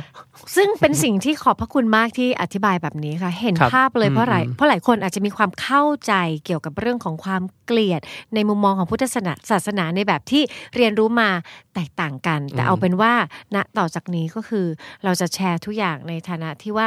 คุณเอก เอาความเข้าใจของพุทธศาสนาที่ตัวเองมีความประสบการณ์ตรงเองครับตีความ และเอามาประยุกต์ใช้กับรูปแบบของการให้คำปรึกษาครับทางด้านจิตวิทยาครับเพราะฉะนั้นเออเนี่ยเราเลยถามไงใช่เราเข้าใจละเพราะเราเคยได้ยิน ซึ่งคำว่าได้ยินก็ไม่ได้แปลว่าเราเข้าใจ ว่าเออ ความโกรธเกลียดคือไม่โอเคไม่ดีอืมอืมในรูปแบบของคำสอนทางพุทธศาสนา แต่ในจิตวิทยามันคือโอเค เราเลยแบบอืมข้องใจ ครับ อันนี้คุณเอกจะอธิบายให้เราเข้าใจมากขึ้นยังไงได้บ้างคะครับผมว่าเวลาเราพูดถึงความโกรธความเกลียดนะครับ ในพุทธก็มีมีคำว่าโทสะแหละแต่จริงๆผมก็ไม่อยากจะอธิบายโทสะคืออะไรเนอะอะไม่แต่เอาเป็นว่าไรละเวลาพุทธศาสนาเนี่ยเสนอคำอธิบายเนี่ยค่ะผมมองว่ามันไม่ต่างจากวิทยาศาสตร์เนาะที่เรากำลังเสนอคำอธิบายปรากฏการณ์อืม บางอย่างที่มันเกิดขึ้นในใจค่ะมากกว่าที่จะไปนิยามเพื่อตัดสินว่า อันนี้ดีไม่ดี อันนี้ถูกหรืออันนี้ผิดอืมอ่านถามว่าดังนั้นไอ้ปรากฏการณ์ที่เรียกว่าความโกรธเนี่ยมันคืออะไรอืมถ้าเราพูดกันในแง่กว้างๆก็คือ ในภาษาที่เข้าใจง่ายๆนะก็คือ ความไม่สงบ ความไม่ก็คือสงบในเอ่อใจความไม่พอใจพอความไม่สงบในใจอืมเท่านั้นเอง ก็คือเวลาที่เราโกรธเนี่ยตอนนั้นจิตใจเรามันไม่สงบ แต่ความไม่สงบนี้มันไปอิงกับอะไรบางอย่างอ่าฮะ ที่เกี่ยวข้องกับคนอื่น หรือเกี่ยวข้องกับสถานการณ์ข้างนอกตัวก็ได้ในแง่หนึ่งอืมหรือบางทีความไม่พอใจนี้มันจะอิงอยู่กับตัวเราเองก็ได้ว่าเราไม่พอใจอะไรบางอย่างในตัวเราเอง ในตัวเราเองอ่าที่ทั้งหมดทั้งปวงเนี่ยเวลามันเกิดขึ้นแล้วมันทำให้ใจเรามันกระเพื่อมหรือไม่สงบอ่าฮะถ้าเรามองในแง่นี้คือมันเป็นกลางมากๆเลย เวลาที่เรามีโทสะหรือเรามีความโกรธ คือตอนนั้นใจเรามันแกว่งอืเอม บางคนอาจจะนึกภาพตามก็ได้นะเราไม่รู้ว่าภาพแต่ละคนนึกอะไรในใจ ภาพเราได้เห็นเป็นแบบเป็นน้ำอืมถ้าสงบอืมน้ำก็จะนิ่งครับพอมันมีอะไรกระเพื่อมน้ำก็จะไหวๆกระเพื่อมแรงมันก็จะกระอืมไหวแรงอะไรแบบนี้ครับเป็นต้น หรือบางคนจะเป็นแบบรูปภาพลูกตุ้มอะไรก็แล้วแต่ถ้านึกภาพตามมันมันเห็นภาพชัดเหมือนกัน เพราะฉะนั้นอย่างความเกลียดมันก็เป็นสภาวะหนึ่งที่อยู่อยู่ในเซกชันที่พุทธศาสนามองว่ามันไม่สงบใจครับ มันเป็นหนึ่งในกิเลสหลักสามตัวแล้วกันมถ้าขออิงนิดหนึ่งเนาะเอาเลยค่ะ กิเลสหลักสามตัวในพุทธเนี่ยมันก็จะมีความโลภความโกรธโลภความหลงโกรธใช่ไหมครับที่เราก็เคยได้ยินได้ฟังมาตั้งแต่ใช่เด็กๆอะสามตัวเนี้ยเป็นกิเลสหลักอืมอ่าที่มันทำงานอยู่ในตัวเราอ่แต่ถามว่ามันทำงานแยกกันไหมไม่แยกกันนะฮะมันทำงานร่วมกัน เวลาที่เราโกรธนะหรือเรามีโทสะเนี่ยครับ มันมีความโลโลภหรือความต้องการอยู่ในนั้นด้วยอ๋อทำงานอ่าความโกรธทำงานร่วมกับความต้องการ แต่ถามว่า ไอ้ที่ต้องการเนี่ยมันไม่ได้ไงมันก็เลยโกรธอ๋ออ่าทีนี้แล้วมันเกี่ยวข้องอะไรกับความหลงหรือโมหะอืมก็เพราะว่าเราไม่เข้าใจไงเราดันไปต้องการในสิ่งที่มันเป็นไปไม่ได้โอเคมันก็เลยไม่ได้พอไม่ได้แล้วเราก็เลยโกรธโกรธหงุนงิดสามอย่างนี้มันทำงานร่วมกัน แต่ถามว่ามันถูกมันผิดไม่มีถูกไม่ผิดนะฮะ มันเป็นปรากฏการณ์ที่กำลังใช้อธิบายว่าตอนเนี้ยที่เรากำลังโกรธเนี่ย มันมีองค์ประกอบ หรือมันมีอะไรให้เราพิจารณาบ้างอ๋อ กำลังอึ้งอยู่อย่างงี้อ่าคือแต่ก่อนเข้าใจพอทุกอย่างถูกสอนเป็นข้อนึกออกไหมคะแล้วก็ไม่มีใครบอกว่าข้อหนึ่งกับข้อสองมีความสัมพันธ์กันอย่างไร ก็เลยเข้าใจทุกอย่างตัดแบบโชะโชะโชะเป็นข้อๆไปครับแต่พออธิบายคล้าย ๆแบบนี้ เออนึกออกว่าใช่ มันไม่มีอะไรตั้งอยู่เดี่ยวๆเพราะฉะนั้นโทสะรวมเป็นความเกลียดและในนั้นก็จะมีความโลภความแล้วต้องก็การมีอืมโมหะครับซึ่งคือความไม่เข้าใจ ไม่เข้าใจอืม นี่เข้าใจว่าโมหะคือโมโห แต่ก็ไม่ได้ไปต่อว่าต่อจากโมโหครับคือไม่เข้าใจครับอ๋อตอนนี้เข้าใจแล้วทุกครั้งที่โมโหคือไม่เข้าใจ ไม่เข้าใจอะไรบางอย่างแล้วกันอะไรนะสักแต่มันอย่างไม่ได้ถูกหรือผิด แต่ทีนี้พอเราถูกสอนว่าเฮ้ยโกรธไม่ดีอืมมันก็เลยทำให้เรารีบจัดการกับความโกรธเราแต่เราไม่ได้เข้าใจองค์ประกอบทั้งหมดของมันค่ะว่าตกลงที่เราโกรธขึ้นมาเนี่ย เพราะว่าตอนนั้นเรากำลังคาดหวังหรือต้องการอะไรอยู่ แต่เราไม่ได้สิ่งนั้นเหรออืมอืมและสิ่งนั้นเนี่ยจริง ๆ แล้วเนี่ยด้วยความเข้าใจที่มันถูกต้องเนี่ย เราเราสามารถจะได้มันได้หรือเปล่า หรือจริงๆแล้วมันไม่มีทางเป็นไปได้ มันมีมันมีพื้นที่ให้เราได้เรียนรู้ต่อนะฮะถ้าเราไม่รีบร้อนเข้าไปจัดแจงกับมันอืมคราวนี้พอเราลากจูงมาที่เรื่องของความเกลียดที่เมื่อกี้คุณเอกบอกว่าเออมันมีทั้งความเกลียดคนหรือสิ่งภายนอกครับหรือความเกลียดที่อยู่ภายในอะเราชวนคุยเรื่องที่มันแตะตัวเราน้อยครับแล้วคุยได้ง่ายกว่าหน่อยก็คือ เวลาเราเกลียดสิ่งที่อยู่ข้างนอกอืมอาจจะเป็นคนครับอาจจะเป็นอะไรบางอย่าง มันมันใช้เหตุการณ์หรือใช้ปรากฏการณ์อันที่เมื่อสักครู่ที่คุณเอกเล่าครับไปเชื่อมโยงยังไงได้บ้างเพื่อเราจะได้จัดการมัน เพราะบางทีอืมมันมีแต่ความเกลียดไปหมดอะเกลียดยันนั่นเกลียดไอ้นี่เกลียดคนนั้นเกลียดคนนี้อืมอะไรอย่างเงี้ยครับแล้วเราก็ไม่รู้ว่าเราจะทะลุจากตรงนี้ไปได้ยังไงครับผมว่าเวลาที่เราเกลียดใครสักคนหนึ่งนะครับ มันค่ะตั้งต้นแบบนี้ได้เลยว่า เรากำลังคาดหวัง หรือต้องการอะไรบางอย่างจากเขานะ แม้ว่าดูเหมือนว่าเฮ้ย เราเราก็ไม่ได้รู้จักอะไรเป็นการส่วนตัว หรือว่าเราอืมเอ้ยฉันฉันเหรอจะต้องการจากคนคนนี้ไม่ใช่อะใช่ฉันเกลียดคนที่นั่งฝั่งตรงข้ามฉันบนรถไฟฟ้าเหลือเกินเออเออออะไรอย่างนี้ เราจะต้องการอะไรจากเขาเอได้อยังไงใช่เราก็นึกไม่ออกเพราะเราไม่รู้จักกันเพิ่งมาปะกันเดี๋ยวนี้เออืงมอืมแต่จริงๆแล้วเราเราต้องสังเกตนะฮะว่า เราอาจจะพบว่าในความต้องการเนี่ยมันมีอีกมิติหนึ่งเนาะก็คือความไม่ต้องการบางทีเราไม่ได้ได้ต้องการอะไรจากเขาหรอก แต่เขาทำอะไรบางอย่างที่เราไม่ต้องการอ๋อ เช่นเป็นต้นว่าถ้าคุณดาวยกตัวอย่างนั่งตรงข้ามเราบนรถไฟฟ้าค่ะเขาอาจจะไม่รู้แหละนั่งแล้วพูดคุยโทรศัพท์เสียงดัง คุยโทรศัพท์เสียงดังอ่าแล้วนั่งไขว่ห้างเท้ายื่นออกมาตรงในอ่าพื้นที่อ่าคนจะยืนได้ก็คืด้วยเราถ้าเราสังเกตดีๆเราอาจจะพบว่าฉันไม่ชอบ เพราะฉันไม่ต้องการให้เขาพูดเสียงแสดงทีท่าแบบนี้รกวนแล้วก็นั่งอ่าแบบนี้อ่าเออแล้วจริงๆแล้วถ้าเราดูต่อเราอาจจะพบว่าที่ฉันต้องการคือ อยากให้เขานั่งดีๆ แล้วก็ไม่พูดจาเสียงดังใช่ แต่พอสิ่งที่เราต้องการณตอนนั้นมันไม่เป็นความจริงอะฮะเพราะสิ่งที่เราเจอคือโอ้มันเสียงดังมากเลยอ่ามันนั่งท่าทางที่แบบขาจะโดนเราอยู่แล้วอ่เราก็เลยมีความโกรธหรือความไม่พอใจเกิดขึ้น ไม่พอใจถูกรุกล้ำพื้นที่ส่วนตัวทั้งทางเสียงและทางร่างกายอืมท่านั่งอ่าครับ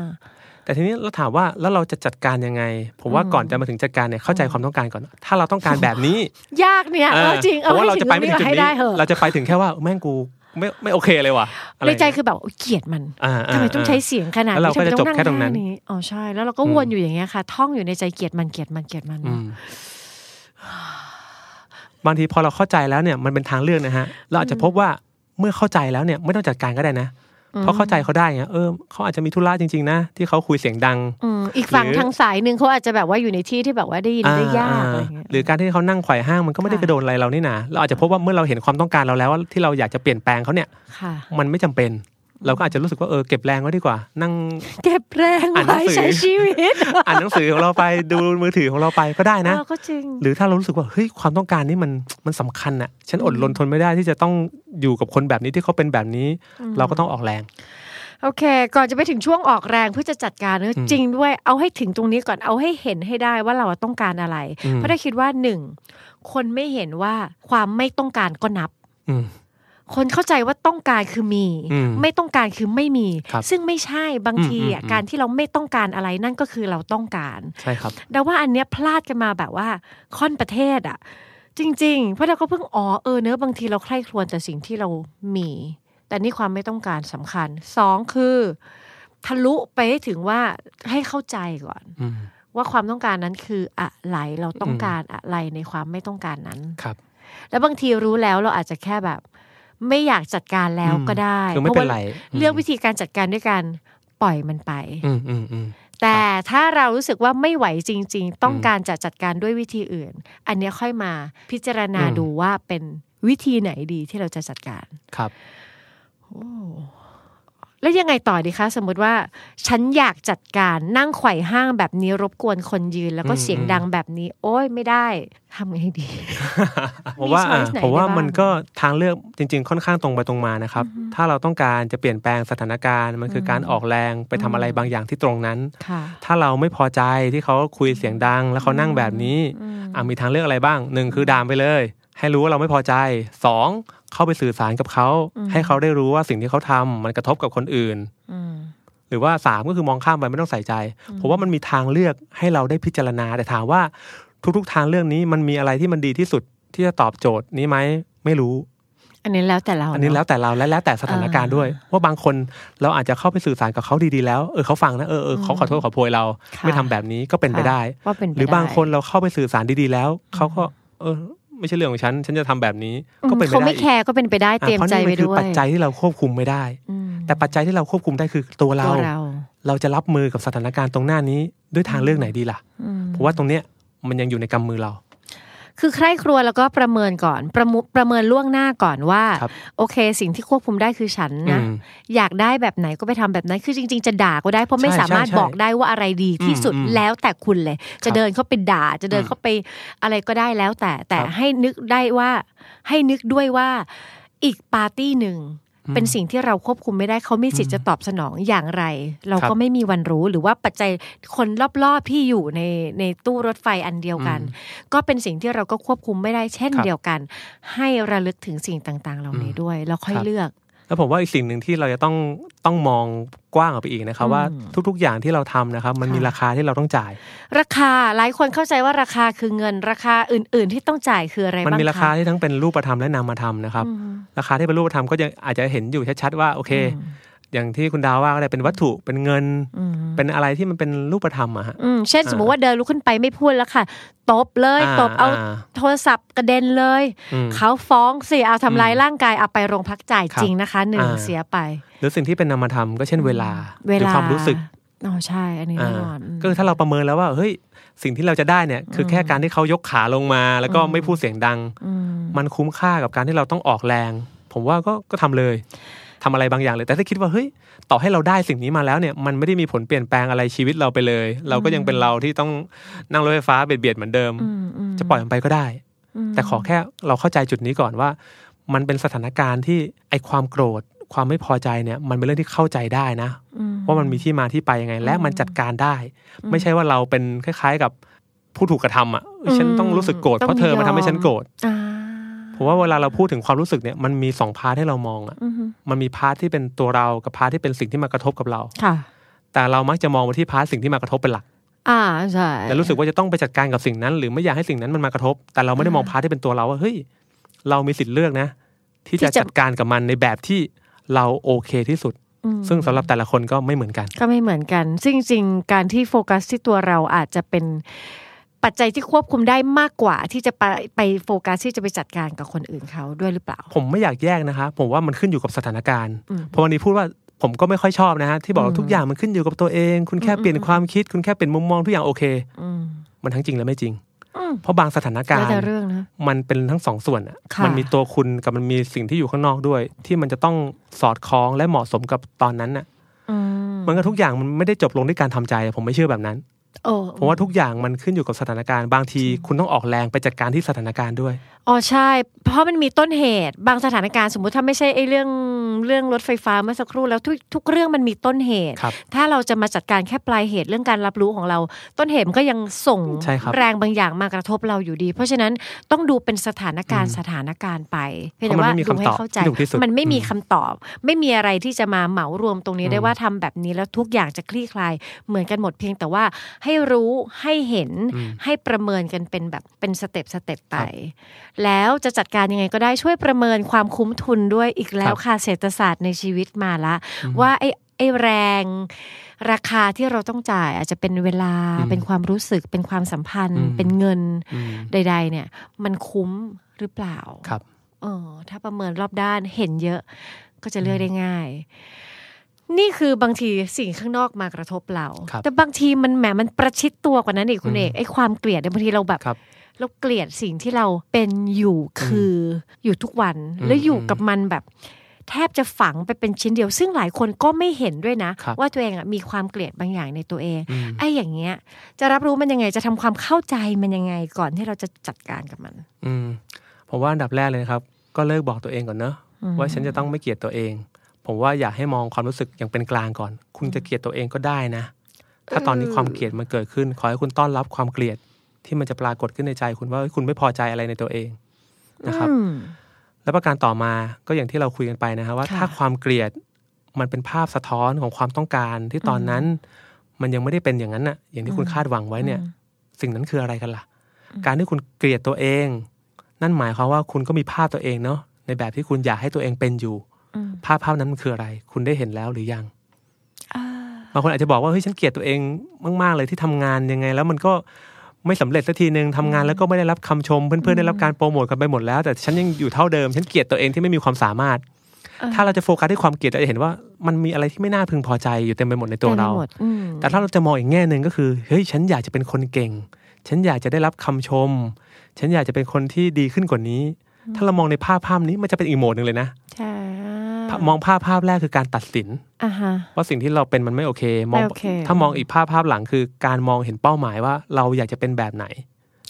เฮ้ยอย่างนี้แต่ว่าหลายคนที่แบบว่ากำลังแบบเฮ้ยฉันไม่รู้ว่าฉันต้องการอะไรในชีวิต ถ้าสัมผัสได้เจอความเกลียดในตัวเองคว้าไว้แป๊บหนึ่งอืมเฮ้ยเปิดประตูแล้วแบบพาเชิญนั่งโซฟาเลยค่ะอืมเฮ้ยเวลคัมเชิญความเกลียดสู่ชีวิตฉันมันโออยู่ในอยู่ด้วยกันก่อน เพราะนั่นอาจจะเป็นจุดเริ่มต้นที่ทำให้เราอะ แทร็กหาไปได้อืมว่าจริงๆ เราต้องการอะไร เฮ้ย ฉันเกลียดอะไรบ้างอะอนุญาตให้ตัวเองเล่าพูดถึงความเกลียดสิ่งนั้นอืมสิ่งนี้ในอืมตัวเอง อย่าเพิ่งทรีตว่าเสียงนั้นอะเป็นเสียงที่ทำร้ายครับให้ให้ทรีตมันเป็นเพื่อนให้มันมาเล่าให้ฟังอืมอืมเกลียดจังเลยทำไมคนนั้นได้เลื่อนตำแหน่งทำไมฉันยังอยู่ที่เดิมทำไมอืมฉันไม่ได้รับคำชมสักทีอ๋อฉัน ต้องการสิ่งนี้อะอืมฉันต้องการการมีประสิทธิภาพในอืมการทำงานมากกว่านี้ ฉันต้องการเอ่อการเจริญเติบเติบโตในหน้าที่การงานมากกว่านี้ ต้องการการถูกยอมรับคำชื่นชมอือืมอ๋อ นี่คือสิ่งที่ฉันต้องการ แล้วอาจจะแบบอ๋อจริง ๆ ฉันชอบต้องการสิ่งนี้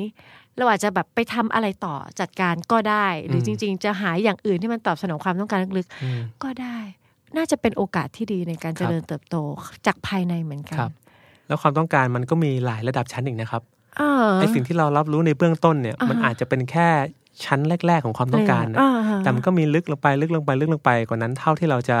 สัมผัสไปถึงเป็นตัวอย่างเช่น ถ้าผมบอกว่าเฮ้ยผมอยากได้รับคำชมจากหัวหน้าเมื่อผมค่ะทำงานนี้สำได้สำเร็จดูเหมือนว่าสิ่งที่ผมต้องการคือคำชม แต่ไม่จบแค่นั้นนะอืมถามว่าเมื่อผมได้รับคำชมแล้วยังไงต่ออืมว่าจะพบว่าเออ ผมรู้สึกว่าตัวเองมีคุณค่ามากขึ้นมีนะคุณค่ามากขึ้นเออแล้วยังไงต่อผมรู้สึกว่าเฮ้ยผมเป็นคนที่แบบ อันนี้แหละคือตัวตนในอุดมคติของผม ผมอยากจะเป็นคนแบบเนี้ยเป็นคนที่มีคุณค่า เป็นคนที่มีประสิทธิภาพ บางทีเรากำลังเอาความต้องการที่มันอยู่ในลึกๆลงไปในใจเราเนี่ย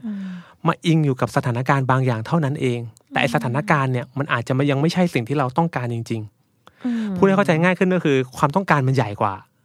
แต่มันมีหนทางที่จะตอบสนองความต้องการในที่หลากหลาย แต่บางครั้งเราก็ไปจำกัดตัวเองไว้ที่สถานการณ์บางอย่าง เข้าใจบางคนรอแต่คำชมของหัวหน้าอืมแล้วก็ไม่ได้ดูทะลุไปว่าภายใต้อันนั้นอะ คืออมฉันต้องการรู้สึกมีคุณค่าในอืมตัวเอง ซึ่งพอเราจับอันที่ลึกลงไปอืมเราค้นพบว่าการที่ต้องการมีคุณค่าในตัวเอง รู้สึกมีคุณค่าเนี่ยอืมมันทำให้ตั้งหลายอย่างอืมไม่เห็นจะต้องรอคำชมจากหัวหน้าใช่ครับเพียงใช่อครับย่างเดียว พอเราทะลุไปตรงนั้นช้อยส์มันเปิดอืมแต่ถ้าเราแบบต้องได้คำชมทำงานต้องได้คำชมสิคำชมอืมคือดีที่สุด มันก็จะติดอยู่แค่อันใดอันหนึ่ง ซึ่งมันไม่ได้ผิดแต่มันแคบ มันแคบ มันเหมือนกับได้มายากผมบอกว่า เอ้ย เราจะไปเชียงใหม่กันเนี่ยอืมมันก็คงมีทางการเดินทางไปเชียงใหม่ได้หลาย ๆ ทาง หลายแบบเลยเราอาจจะนั่งเครื่องบิน นั่งรถทัวร์ นั่งรถไฟ ขับรถไป ปั่นจักรยานไปวิ่งไปอืมทำทุกอย่างเลยก็ได้อ่าอืมแต่ถ้าเราเชื่อว่าการไปเชียงใหม่ที่ดีที่สุดคือนั่งเครื่องบิน เราก็จะมองหาแต่การนั่งเครื่องบิน เลือกแล้วมองไฟล์ว่าที่ดีที่สุดเออมันก็นั่งเครื่องบินก็ได้นี่ค่ะแต่ถ้าการนั่งเครื่องบินวันนั้นมันมีข้อจำกัดล่ะ สภาพอากาศไม่ดี เครื่องบินมันไปไม่ได้อืม ถามว่าถ้าเรายังอยากไปเชียงใหม่อยู่เราทำยังไงได้บ้าง มันก็มองหาตัวเลือกอื่นอืมแต่กับบางทีเราก็ไม่เข้าใจประเด็นนี้ เพราะเรารู้สึกว่าสิ่งที่เรากำลังทำเนี่ย มันคือคำตอบในตัวมันเอง เช่นว่าจริง ๆ แล้วอยากไปเชียงใหม่นะอืมแต่ต้องนั่งเครื่องบินน่ะมันกลับกลายว่าเครื่องบินมันดูใหญ่กว่าเชียงใหม่เออวิธีการทั้งๆที่ที่จะได้อันมานี้ใหญ่เป็นกว่าแค่ชียงวิธีการนะค่ะคำชมจริง ๆ แล้วมันเพื่อให้เราได้รู้สึกดีกับตัวเอง ให้เราได้รู้สึกว่าตัวเองมีคุณค่ามันใหญ่กว่าคำชมอีกนะแต่เรากลับกลายเป็นว่า เราเอาอิงไอสิ่งที่เราต้องการไว้กับอะไรที่มันแคบมากมันคือเหมือนช่องทางไหมที่อืมจะไปถึงความต้องการใช่ไหมครัคะบแต่ความต้องการมันใหญ่แต่เราเลือกให้มันมีช่องทางเข้าแค่แบบแคบเท่าแบบท่อประปาเล็กๆๆที่บ้านอะมมแต่ความต้องการจริงๆมันเหมือนแท้งน้ำใหญ่ๆของหมู่บ้านอืมเพราะฉะนั้นแทนที่เราจะลิมิตว่าเออต้องเข้าทั้งท่อนี้จริง ๆ ถ้าเราถอยออกมาเห็นภาพกว้างนะ จริง ๆ อาจจะมีอืมเส้นทางเข้าไปหาช่องทางนั้นได้มากกว่านี้ผมยกตัวอย่างเงี้ยครับว่า บางทีปัจจุบันเนี่ยก็เจอน้องๆแบบเยาวชนนักศึกษาอะไรเงี้ยมาปรึกษาเยอะเนาะค่ะบางทีเรื่องเกรดเนี่ยก็สำคัญโอ้กับพวกเขาสำคัญมากๆกับนะเขามากว่าเฮ้ยใช่โอ้หนูต้องได้เกรดนิยมหนูต้องได้เกรดเอหนูต้องอย่างนั้นอย่างนี้เนี่ยโอเคแหละดูเหมือนว่าสิ่งที่เขาต้องการมันคือเกรดที่ดีอือฮึแต่ลึกๆลงไปกว่านั้นเนี่ยนอกเหนือจากเกรดที่ดีแล้วจะเห็นเลยว่า ถ้าเขาได้เกรดดีแล้ว พ่อแม่จะชื่นชม พ่อแม่จะยอมรับพอพ่อแม่ยอมรับแล้วเขาจะรู้สึกว่าตัวเองมีคุณค่าอย่างเงี้ยอืมจะเห็นเลยว่าเกรดแค่เป็นตัวแทนเป็นทางหนึ่ง ที่จะทำให้เขารู้สึกว่าได้รับคำชมจากพ่อแม่ แต่พอมันกลายกับกับหัวกับหางกันเนี่ย มันจะกลายว่าเฮ้ยเกรดสำคัญ ตัวใหญ่ซึ่งแน่นอนากผมไม่ไม่ได้โทษน้องๆ ว่าเฮ้ยไม่เข้าใจประเด็นนี้นะแต่ผมว่าสังคมหรือการเลี้ยงดูหรืออะไรก็บางอย่างนะที่มันที่เราดำรงชีวิตอยู่เนี่ยมันก็หล่อหลอมให้เราคิดแบบเนี้ยมันพาไปมันเป็นไปก็ได้ถ้าในเมื่ออะพ่อแม่บอกว่า ลูกต้องได้เกรดเท่านั้นเท่านี้นะ ฉันถึงจะยอมรับในตัวเธออืฉัมถึบางคนจะอวยพรวันเกิดแบบเออเรียนเกรดดีๆนะลูกด้วยซ้ำอะอืมนี่คือการอวยพรแต่จริงๆคือการสั่ง นี่คือการสร้างเงื่อนไข สร้างเงินไข สร้างเงื่อนไขให้กับจริงๆแล้วกับความต้องการที่จริง ๆ แล้วมันไม่น่าจะมีเงื่อนไขเห็นด้วยเนาะอืมมือนกับจริงๆแล้วพ่อแม่จริง ๆ ก็รักลูกได้เลยนี่โดยที่ไม่ว่าลูกจะทำอะไร ไม่เห็นจะต้องมีเงื่อนไขว่าต้องเป็นเด็กดีก่อนอืมหรือว่าต้องเรียนดีๆ หรือเชื่อฟังพ่อแม่ก็ตามเพราะเงื่อนไขเหล่านี้มันถูกปลูกฝังมาแล้วเนี่ยมันทำให้คนที่ถูกปลูกฝังเนี่ยก็เกิดความเข้าใจที่คลาดเคลื่อนในความต้องการของตัวเองอ่า โอ้น่าสนใจนี่คือ ไม่อยากจะเชื่อว่าตอนตั้งต้นเราพยายามชวนคุยกันเรื่องของความเกลียด ไปไปๆมาๆพอเราลบล้างคำอธิบายความพยายามอธิบายคำว่าความเกลียดในเชิงพุทธศาสนา แต่ว่าเราอืมอืมมองที่แก่นที่ความครับเข้าใจจากมัน แล้วก็เอามันมาดูสุดท้ายมันแทบจะเป็นประตูให้เราได้ได้ยินตัวเอง ฟังตัวเองแล้วรู้ด้วยซ้ำว่าลึกๆตัวเราต้องการอะไรครับ แล้วพอเราเห็นตรงนี้เคลียร์ขึ้น มันก็ทำให้เราสามารถมีวิธีจัดการตอบสนองกับความเกลียดนั้นในแบบที่อาจจะดีที่สุดของตัวเราเองที่เราเลือกได้ครับ เอาเป็นว่าตอนนี้หลายคนจากที่แบบอาจจะบอกตัวเองว่าแบบเกลียดตัวเองจังเลยที่ฉันเกลียดตัวเอง เอาเป็นว่าเป็นมิตรต่อความรู้สึกนี้กันหน่อยไหมอืมเป็นมิตรต่อความเกลียดของตัวเองหน่อยก็ได้ ไม่ว่าเราจะครับเกลียดคนข้างหน้า หรือเกลียดตัวเองนะ อย่าเพิ่งตัดสินแล้วก็อยู่กับมันอืมแล้วก็ มองให้มันทะลุทะลุไปทีละเปาะเปาะเปาะเปาะแล้วถึงแม้เราจะเจอถึงความต้องการแล้วใต้ความต้องการนั้นก็อาจจะพาเราไปเจอความต้องการที่ลึกซึ้งขึ้น ลึกซึ้งขึ้นตราบใดที่เรายังพยายามจะเข้าใจตัวเองไปเรื่อยๆ ยังไงเราก็จะเจอสิ่งที่สุดท้ายใจเรากำลังจะบอกเราแหละครับ ฟัง Are You OK episode นี้แล้วลองสำรวจตัวเองแล้วก็คนรอบข้างดูว่ายังโอเค กันอยู่หรือเปล่า ถ้าไม่แน่ใจว่าโอ หรือไม่โอ ลองปรึกษานักจิตบำบัดหรือว่าคุณหมอก็ได้ จะได้มีสุขภาพจิตที่แข็งแรง แล้วก็โอเคกันทุกคนนะคะ The Standard Podcast. Eye opening for your ears.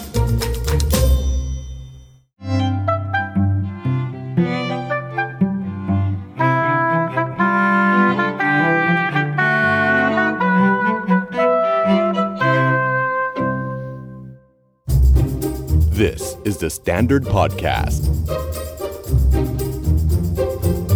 คือใครตัวเหนียวเหงื่อ ไม่มีใครอารมณ์ดีหรอกเอาจริง มันก็หงุดหงิดอะมันแบบไม่สะอาดมันเหนอะอะไรอย่างเงี้ยอืมไม่ชอบสภาวะนั้นของตัวเอง แล้วพอถูกกระตุ้นมันก็จะถูกกระตุ้นได้ง่าย ให้โกรธให้โมโหให้ขึ้น เออ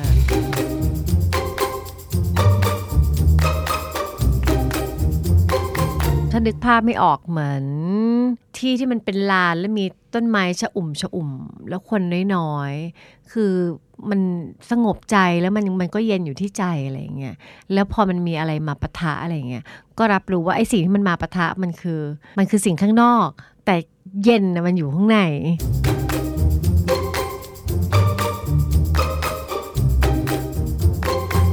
การเชื่อมโยงกับร่างกายก็สำคัญ บางคนอะไม่ได้สังเกตตัวเองว่าหายใจตื้นมากเลยเออมนุษย์เหล่านี้ center ของจุดที่เขาเชื่อมโยงไปถึง คือคนเราเวลาเชื่อมโยงในร่างกายมันก็เชื่อมโยงถึงจุดที่แบบหายใจเข้าลึกสุดแหละ มันอยู่สูงมากเลยนะ พอมันมีอะไรปุ๊บมันพุ่งกลับกลับอึบได้เลย จากพฤติกรรมที่ชวนสงสัยในชีวิตประจำวัน กลายมาเป็นพอดแคสต์สำรวจสุขภาพจิต ที่จะทำให้คุณเข้าใจว่า แบบนี้คนอื่นเขาก็เป็นกัน หรือว่าต้องไปหาหมอขอความช่วยเหลือ สวัสดีค่ะ ปอนยาคอบเซนและดุดดาววัฒนประกรณ์ และนี่คือ Are You Okay Podcast Are you okay? หน้าร้อนแบบนี้เนี่ย หลายคนกลายเป็นคนขี้หงุดหงิด พอมันร้อนแล้วมันหงุดหงิด ใจร้อน อากาศก็ร้อนทุกอย่างร้อนมันฉุนเฉียวหงุดหงิดไปหมดเลย วันนี้เราจะมาช่วยขายของให้ The Standard Pop ค่ะ ค่ะว่าเขามีแอคทิวิตี้ไงชื่ออยู่ให้เป็นอยู่ให้เย็นอืมเออ เรามาตีโจทย์นี้กันดีกว่าว่า อยู่ให้เป็น อยู่ให้เย็น เออ มันอยู่ยังไงเอออยู่ยังไงให้เย็นดีกว่าเอาคนสมัยนี้หัวร้อนอ่าฮะเราเคยพูดกันไปแล้วอืมเรามีวิธีการบ้างไหมที่ให้มันร้อนน้อยลงเฮ้ยสนใจมากเคย คือเราเป็นคนไม่ได้ขี้ร้อนเลยคือเราแบบเดี่ยวความร้อนได้เราจะไม่ค่อยเข้าใจเวลาคนที่หน้าร้อนอะโอ้ยร้อนมากนะนู่นนี่แล้วเป็นทีเป็นแม่เราอย่างเงี้ยเราก็แบบเคยหันไปพูดกับแม่เรานะว่าแบบเออ รู้ว่าอากาศมันร้อน ก็ทำใจให้เย็นสิเดี๋ยวมันก็เย็นเองอะแล้วแม่ก็หันมามองหน้าว่าแบบพูดอะไร แปลว่าอะไรทำใจให้เย็นมันก็เย็นแล้วเราก็แบบ เออ มันคืออะไรของเรานะ ที่ว่าอยู่แบบหัวร้อน ปิดปาดหงุนหงิดระคายเคืองเหงื่อออก แล้วมันแบบมันหงุนหงิดอะมันมันไม่ไหวอะไรอย่างเงี้ยเพราะว่า อยากสบายหรือเปล่ามันไม่สบายตัวเหรอมันเลย แล้วก็เข้าใจว่าการไม่สบายตัวคือ คือเป็นเรื่องไม่ดีเลยแล้วก็คิดว่าแบบถ้ายอมรับในวิถีที่มันเป็นก็อากาศร้อนเหงื่อก็ออกก็เป็นเรื่องธรรมชาติเปล่าวะทำไมการเหงื่อออกคือไม่ดี การไม่สบายตัว เพราะมันเหนียวเอาก็เหงื่อมันออกมันก็ต้องเหนียวปะเออแต่เราพูดอย่างนี้มันแบบจบเลยนะมันจบเลยไม่เอาใหพูม่ดต่อเอาใหม่แล้วนะเอาใหม่เอฟนี้คือจบแล้วนะ ก็จะพูดอย่างนั้นก็ได้เอาจริงๆมันก็เป็นแบบนั้นจริง ๆ คือหนึ่งเราอยู่ประเทศไทย เมืองร้อน อืม สองนี่คือหน้าร้อนอืมก็ต้องร้อนสามร้อนปุ๊บก็ต้องไม่สบายตัว ก็มันเหงื่อออกอะสี่ร้อนปุ๊บเหงื่อออกเนอะปกติธรรมชาติเลย เป็นเรื่องธรรมชาติอ่าแต่หลายคนเนี่ยเขาสามารถที่จะไม่ใช่สามารถที่จะสิ คือรู้สึกโดยที่ควบคุมไม่ได้ด้วยซ้ำเออว่ามันทำให้เราหงุดหงิดอารมณ์ไม่ดีมคือใครมีตัวเหนียวเหงื่อ ไม่มีใครอารมณ์ดีหรอกเอาจริงอืมมันก็หงุดหงิดอะ มันแบบไม่อืมสะอาดมันเหนอะอะไรอย่างเงี้ยอืมไม่ชอบสภาวะนั้นของตัวเอง แล้วพอถูกกระตุ้นมันก็จะถูกกระตุ้นได้ง่าย ให้โกรธให้โมโหให้ขึ้นเออเออเอะไรแบบเนี้ยออทำยังไงล่ะอาบน้ำเหมือนพี่ดาวบอกแม่อย่างเงี้ย บอกว่าร้อนก็ทำใจให้เย็นๆดิจะได้ไม่ร้อนอืมทำใจเย็นๆนี่คืออย่างไรคะเราตีความคำว่าใจเย็นนี่คือสงบนะ อืม คือใจแบบสงบเอ่อถ้านึกภาพไม่ออกเหมือนที่ที่มันเป็นลานแล้วมีต้นไม้ชะอุ่มชะอุ่ม แล้วคนน้อยๆ คือมันสงบใจแล้วมันมันก็เย็นอยู่ที่ใจอะไรเงี้ย แล้วพอมันมีอะไรมาปะทะอะไรเงี้ย ก็รับรู้ว่าไอ้สิ่งที่มันมาปะทะมันคือ มันคือสิ่งข้างนอก แต่เย็นนะมันอยู่ข้างใน ถ้าเราอยากจะเย็นใจแล้วก็เชื่อมโยงเข้าไปข้างในใจเรามากกว่าเชื่อมโยงที่ไปข้างนอก แล้วก็แค่รับรู้ว่ามันก็เป็นเป็นแค่ภาวะเงื่อนไขข้างนอก ที่ไม่มาทำอะไรในใจอ่านี่มันเป็นวิธี visualization อีกแล้วสำหรับเราก็คือ เราเย็นไม่รู้จะอธิบายยังไง พอมันเป็นเรื่องฟิสิกอลอะลองจินตนาการพร้อมกันก็ได้ ว่าถ้าเรามีแบบต้นไม้ใหญ่ที่สามารถให้ร่มเงา แล้วเคยเหมือนเดินเข้าไปใต้ร่มเงาต้นไม้ใหญ่ๆไหมที่มันมีทั้งความชุ่มชื้น ความร่มเย็นแล้วมันมีลมเย็นๆ แล้วลองจินตนาการว่ามันอยู่ในอยู่ในอกของเราอยู่ในในตัวของเราแบบนั้นอะอืมปอนเย็นไหมเย็นคือปองเข้าใจพี่ดาวแต่ว่า เวลาที่มีคนบอกว่าเออคนนี้เป็นคนเย็น เป็นคนอารมณ์เย็น เป็นคนอารมณ์ไม่ร้อนมปองอยากจะรู้ว่ามันมาจากการเลี้ยงดูหรือว่าเราจะพัฒนาได้ให้เราไปสู่จุดนั้นได้บ้าง โอ้บางคนเขาก็เย็นกันมาตั้งแต่แบบวิถีการเลี้ยงดูบบรรรรพพบุบุรุรุษษเขามาเขาก็ถ่ายอืมความเย็นกันมาอะบางคนที่ไม่ได้แบบ โตในบ้านที่เย็นอะไรเงี้ย มันฝึกก็ได้เพียงแต่ว่าเราจะเชื่อมโยงกับความเย็นในใจของเรายังไงเนี่ย มันก็ต้องเข้าไปสู่แบบฝึกหัดที่มันทำงานกับตัวเองอะอืมสำหรับเราคือการที่ช่วยให้อยู่ให้เป็นอยู่ให้เย็นเนี่ย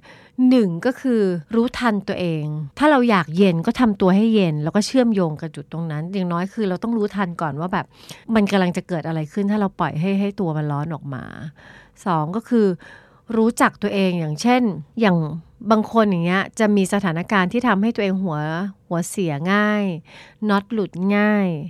ถ้าเราหมั่นใคร่ครวญตัวเองกลับมามองหรือถอนโครงสร้างตัวเองบ่อยๆ เราก็จะรู้ว่าโอเค เดี๋ยวพรุ่งนี้ฉันต้องมีรูทีนหนึ่งไปทำอะไรสักอย่าง เช่นต้องไปมีติ้งอันนี้กับคนนี้ คนที่เราต้องไปเจอเป็นคนแบบที่มักจะทำให้เราแบบไม่โอเค เราก็เตรียมใจก่อน คือเตรียมตัวล่วงหน้าว่า เดี๋ยวมันจะมีจุดที่เราไม่โอเค แล้วพอเราเตรียมแล้ว พอเราจุดเจอจุดที่เขาเป็นอย่างนั้นอะ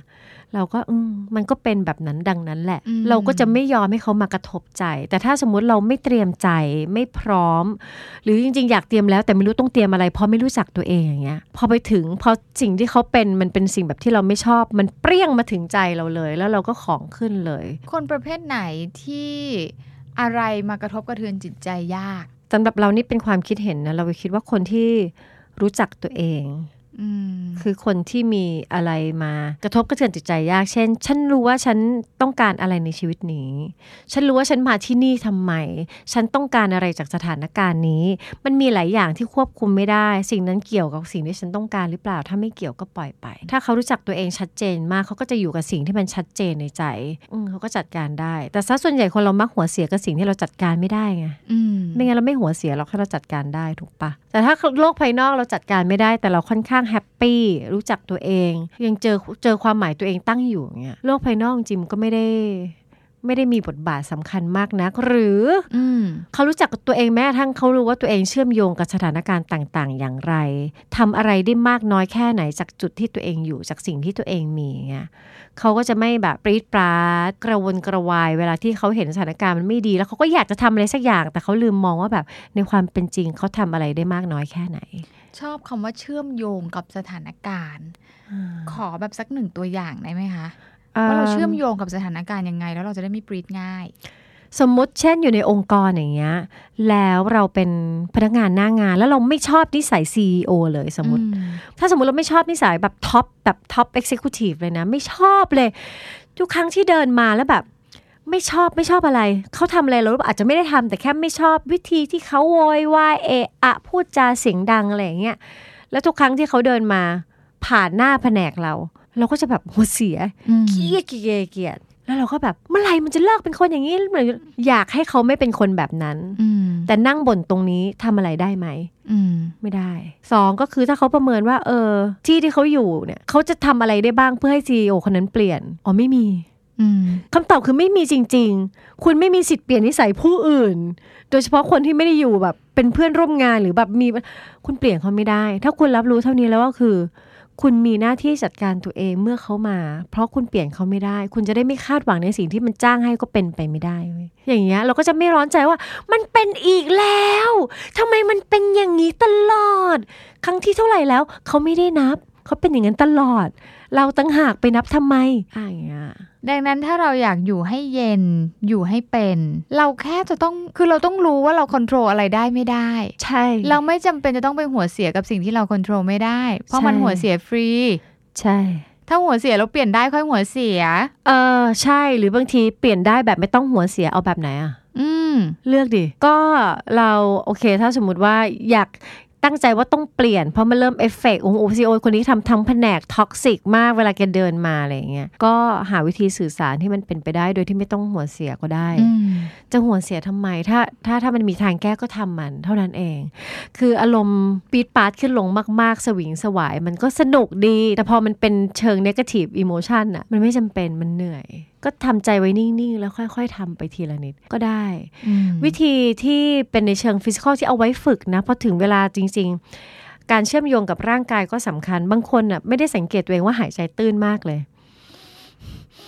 หายใจแบบตื้นมาถึงแค่ช่วงไหล่หายใจขึ้นหายใจขึ้นอย่างเงี้ยไม่ถึงอกด้วยไม่ถึงแค่อกไหล่ถึงแค่ไหล่เคยได้ยินแต่หายใจตื้นถึงแค่อกไม่ถึงท้อง อันนี้ถึงแค่ไหล่ถึงแค่ไหล่เลยคือแบบหายใจเข้าแบบตื้นนิดเดียวอะไรอย่างเงี้ยเออ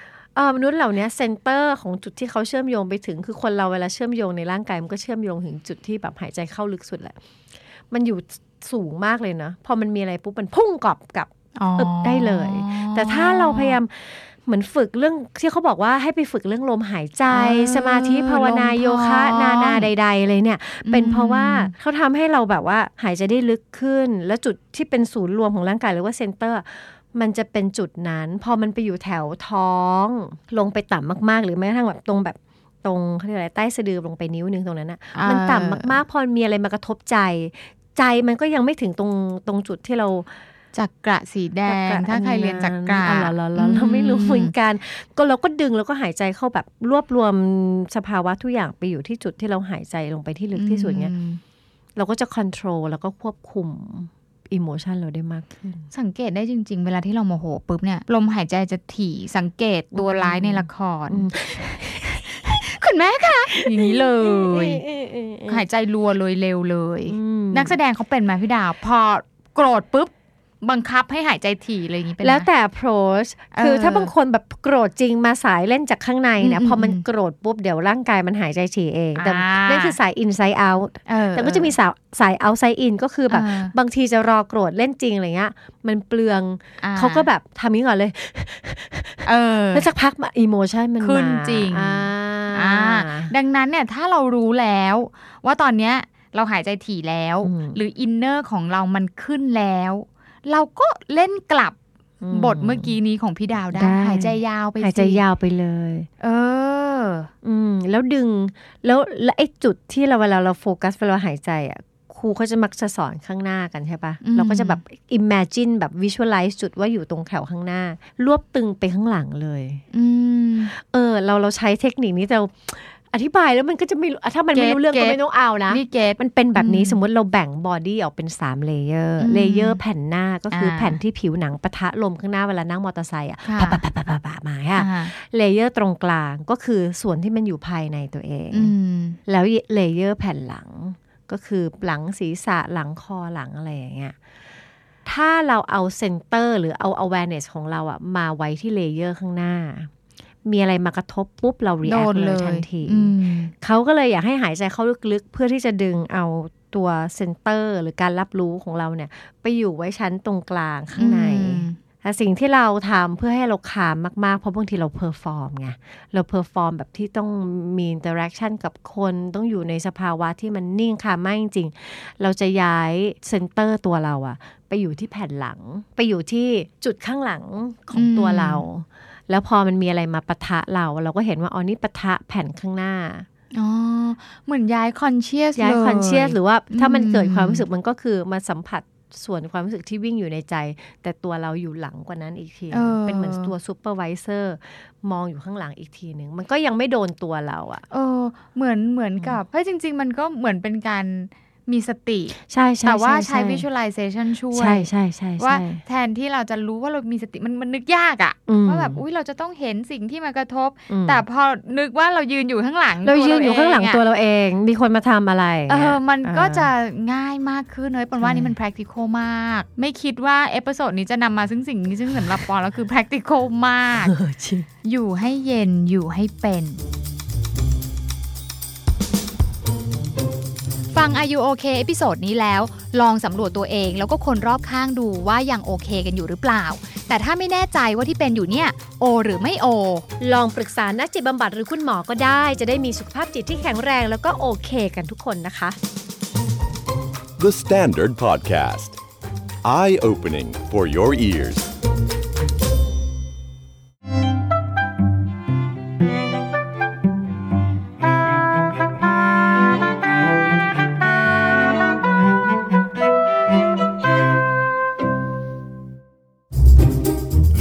Is the Standard Podcast.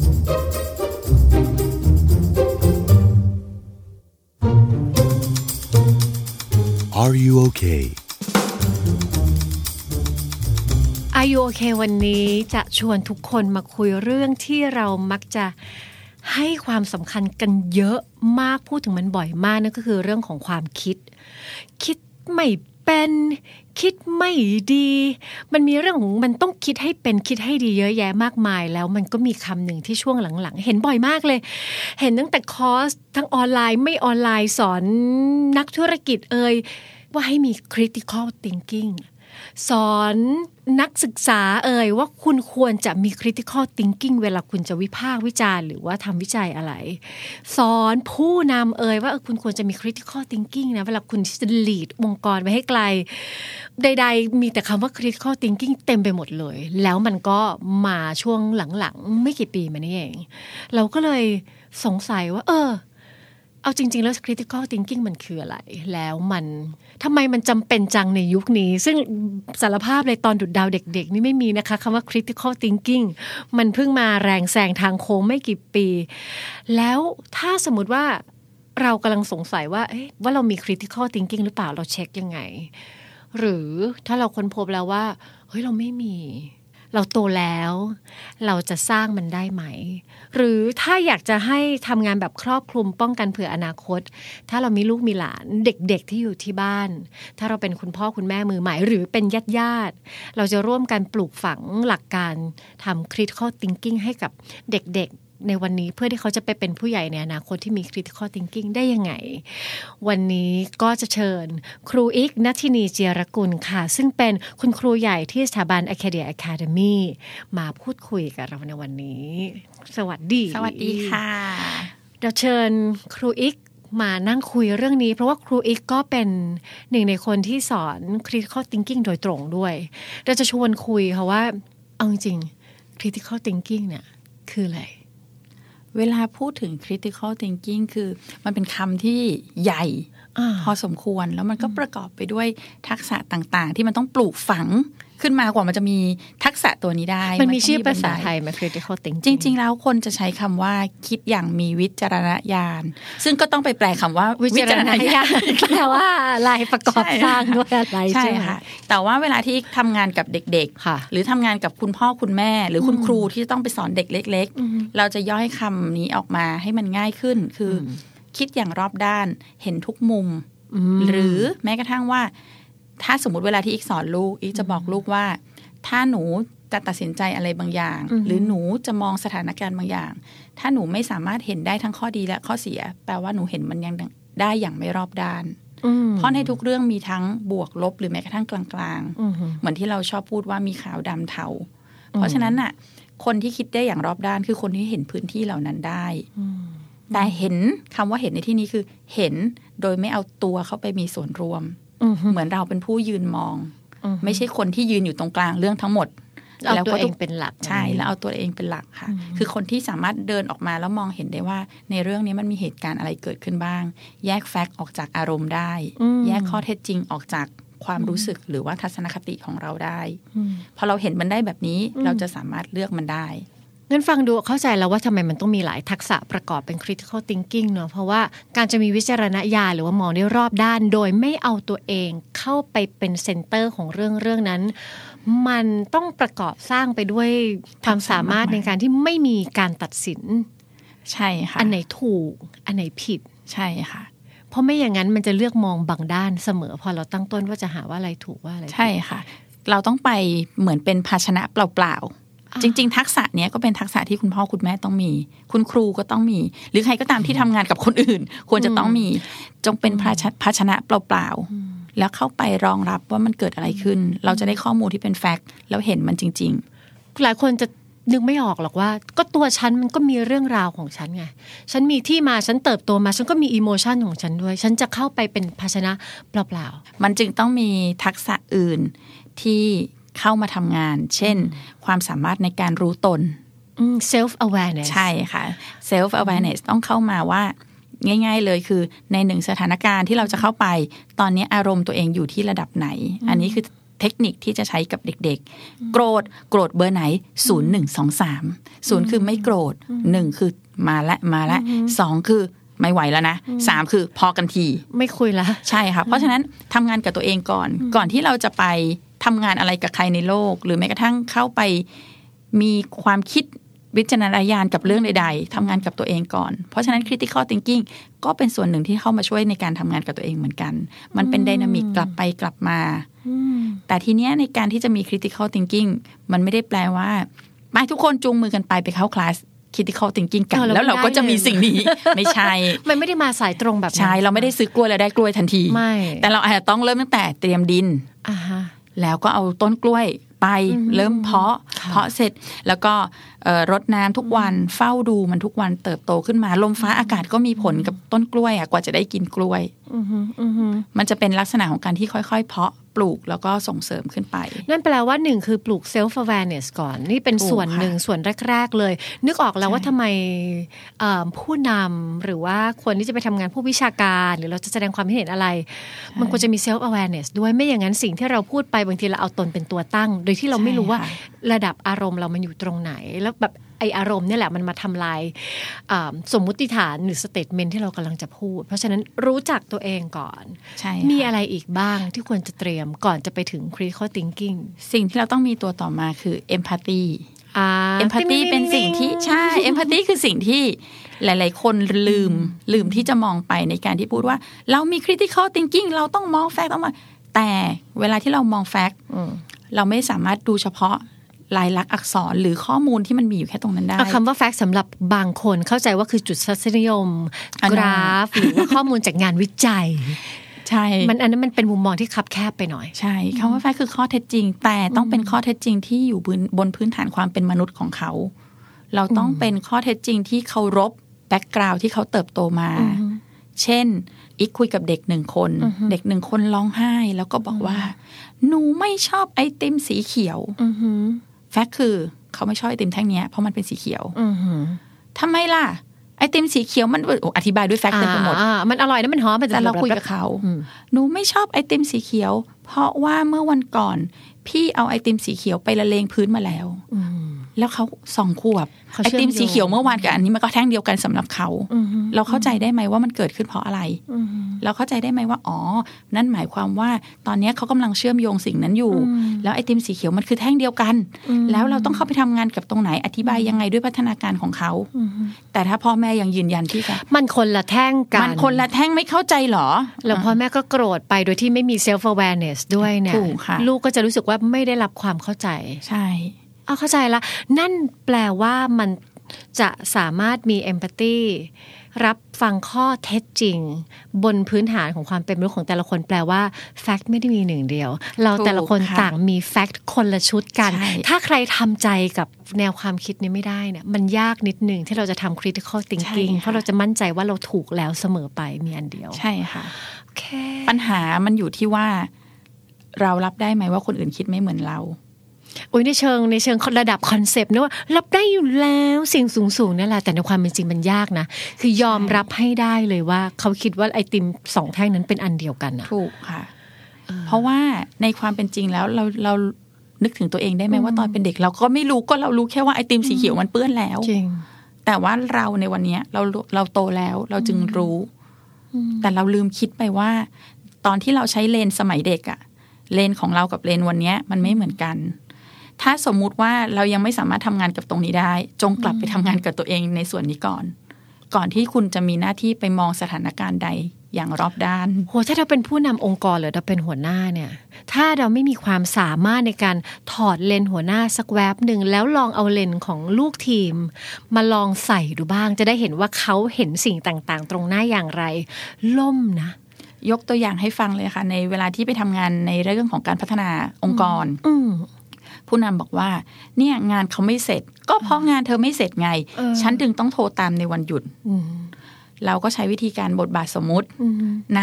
วันนี้นะ เราก็ให้เพื่อนๆมานั่งเล่นเป็นเด็กเป็นลูกเขาก็จองงงแงเอ๊ะเอ๊ะเอ๊ะสามีเดินมาเออป้าข้างบ้านเดินมา แม่โทรมาให้ไปช่วยเติมยาให้หน่อยเด้อๆๆมา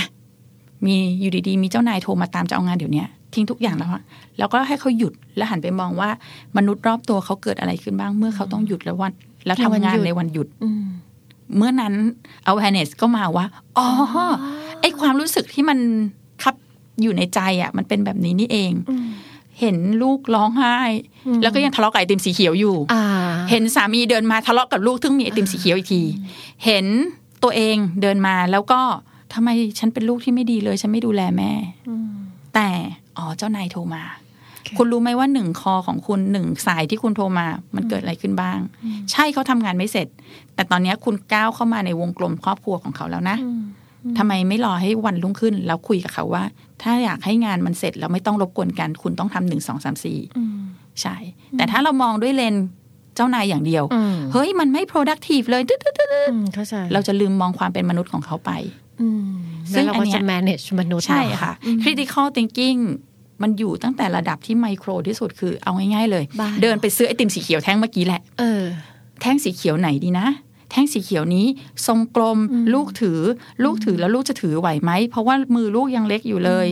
แต่ไอติมแท่งสีเขียวอีกแท่งหนึ่งมันมีหน้าตาที่ลูกอาจจะชอบ แต่ไอติมแท่งสีเขียวแบบนี้มันหักครึ่งได้ พี่กับน้องอาจจะได้เรียนรู้การแบ่งปันซึ่งกันและกัน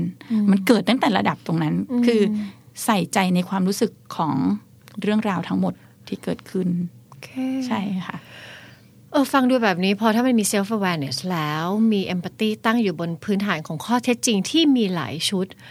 มันคงสามารถพาระบบความคิดหลาย ๆ อย่าง มาตั้งคำถามกับสิ่งที่มันเคยมีอยู่แล้ว พวกใช่ค่ะความเชื่อหรือสิ่งที่ถูกบอกทอด ๆ กันมา ความจริงแท้สมัยก่อน อาจจะสามารถถูกตั้งคำถามได้ด้วยระบบ critical thinking ใช่ค่ะหรือ พอตั้งคำถามแล้วก็สามารถที่จะคิดวิเคราะห์แยกแยะ ด้วยความเป็นอัตวิสัยใช่ค่ะที่ไม่ได้เอาแค่ความคิดเห็นตัวเองเป็นใหญ่ไปตั้งเป็นตรงกลาง เออ อะไรแบบนี้แหละมันก็คงได้อะไรที่มันเป็นมุมมองใหม่ ๆ ค้นหาอินโนเวชันได้ที่อยู่ในองค์กร ค้นหา กลยุทธ์แบบใหม่ได้ ถ้าคุณเป็นผู้นำหรือถ้าคุณเป็นนักศึกษา คุณอยากจะวิพากษ์วิจารณ์จะดีเฟนทีสิสกับอาจารย์อย่างเงี้ยถ้าคุณไม่มีหลักการตรงเนี้ย คุณแพ้อาจารย์แน่นอน เพราะคุณก็จะเป็นชั้นชั้นชั้นชั้นชั้นจากมุมมองเดียว เออเข้าใจแล้วว่าทำไมมันถึงได้รับความสนใจในยุคสมัยนี้เพราะยุคสมัยนี้มันมันเปลี่ยนเนาะคือโลกมัน มันไม่เหมือนตอนที่คนรุ่น Gen X เขาเด็กๆอะยี่สิบสามสิบปีที่ผ่านมาในโลกมันเปลี่ยนไปไวมาก มันไม่มีอะไรจริงแท้แน่หนึ่งเดียว ถูกต้อง ถ้าไม่มี critical thinking เราก็แค่มาวิ่งชนกัน แล้วก็ไฟท์กัน แล้วก็ยืนยันว่าฉันถูกแกผิด อันเนี้ยน่าจะเป็นทางรอดเหมือนกันนะเคยทำโรเพลย์กับลูกค่ะ เป็น ถือไม้บรรทัดมาคนละอันคนละสเกลวัดยังไงมันก็ไม่ตรงกันเพราะไม้บรรทัดมันคนละอย่าง แต่ถ้าเราบอกว่า เออ ไม้บรรทัดของเรา มันวัดได้แบบนี้ ไม้บรรทัดของเธอเป็นแบบนี้ไหนลองเอามาเทียบกันสิของเธอหนึ่งของเธอกับหนึ่งของเราต่างกันตรงไหนทำงานง่ายขึ้นเยอะทุกอย่างง่ายขึ้น เพราะว่าเรารู้ว่า ก็เราเกิดและเติบโตมาด้วยประสบการณ์ที่ไม่เหมือนกันอืมสิ่งที่เข้ามาช่วยได้เยอะ ๆ เลยนะคะ คือเรื่องของการโร p เพลย์บทบาทสมมุติอืม เมื่อเราไปเป็นคนอื่นเรารู้สึกอย่างไรอืมแล้วมันก็จะช่วยได้เหมือนอย่างเมื่อกี้ที่พี่ดาวบอกว่า เออ ถ้าเราเป็นนักศึกษาเป็นนิสิตหรือเป็นคนที่ต้องดีเฟนต์งานกับอาจารย์ แล้วเราบอกว่า เฮ้ย เนี่ยอาจารย์แบบทำให้งานเราอย่างนี้กลับกันสิลองไปนั่งแทนที่อาจารย์หน้าที่ของเขาคืออะไรทำให้งานเราดีที่สุดเฮ้ยรู้สึกผิดจังเลยไม่ได้ส่งงานเขาเขาเองก็คงจะรู้สึกไม่ดีกับตัวเองที่ทำให้เราเติบโตได้ช้า พอคิดอย่างนี้ปุ๊บเอ้าอืมมันไม่ได้มีแต่เราในเรื่องนี้ ไม่มีเนาะอืมมันคือเรื่องของเขาเหมือนกันอืมแล้วเขาพยายามทำหน้าที่ของเขาบางทีเนี่ยตัวเองยังรู้สึกสงสารอาจารย์ว่าตายแล้ว เราส่งงานช้า อาจารย์จะรู้สึกยังไงนะอืมเขาจะรู้สึกว่าเราทำให้เขาทำงานได้ช้าลง หรือตารางชีวิตเขาเปลี่ยนไปไหมหรือแม้กระทั่งว่า เอ๊ะเขาจะรู้สึกว่า เขาทำหน้าที่ได้ไม่เต็มที่หรือเปล่าอืมซึ่งทั้งหมดเขาไม่ได้ผิดเลยเลย มีแต่เรานี่แหละอืมอืมใช่เพราะฉะนั้นก็เริ่มต้นจากการมองภาพใหญ่เห็นกว้างๆ ว่าในในสิ่งที่เราประสบอยู่มันประกอบด้วยด้วยใครอื่น ๆ จากมุมไหนอีกบ้าง แล้วก็อาจจะเริ่มด้วยความสงสัยว่าเออแล้วจากมุมอื่นเฮ้ยเขาเห็นยังไงเขาเขามองมันยังไง คราวนี้ ถ้าเราอยากจะเช็คว่าเรามี critical thinking ไหม เราเช็คยังไงกับตัวเองดีก่อน เวลาที่เช็คกับตัวเองคือ ถ้าสมมุติว่าเราเห็นสถานการณ์หนึ่งแล้วเราเห็นแต่ข้อดีของมัน หรือเห็นแต่ข้อเสียของมัน นั่นคือการที่เรามองมันอย่างไม่รอบด้าน โอ้โหเข้ากับสถานการณ์บ้านเมืองตอนนี้มากเลย พี่ก็เห็นบางฝั่งพูดแต่ข้อดีของสิ่งที่ตัวเองเชื่อ และพูดแต่ข้อเสียของฝั่งที่ตัวเองไม่ชอบ และในทางอีกฝั่งหนึ่งก็ทำคล้าย ๆ กัน ไม่มีใครพูดถึงข้อเสียของฝั่งที่ตัวเองเชื่อเลย เราก็สงสัยเหมือนกันว่า นี่ เลือกจะบอดข้างเดียว แล้วตั้งใจจะไปดีเฟนต์แบบนั้น ลองอนุญาตตัวเองดูก็ได้ไม่ต้องทำในพื้นที่ใช่เปิดก็ได้ใช่ค่ะถ้ารู้สึกว่าไม่ปลอดภัยนะทำกับตัวเองว่าเฮ้ยเอาจริง ๆ สิ่งที่เราเชื่อเนี่ย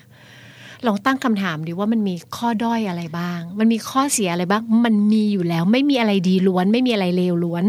ใช่ เออ น่าสนใจ เวลาที่ลูกทะเลาะกันที่บ้านค่ะ กิจกรรมของเราก็คือ สมมติเดินมากับสองคนด่าหน้าเข้ามาหาแม่ สิ่งที่คุณแม่จะทำก็คือ หยุดอย่าพึ่ง อย่าพึ่งบอกว่าเขาทำอะไรเรา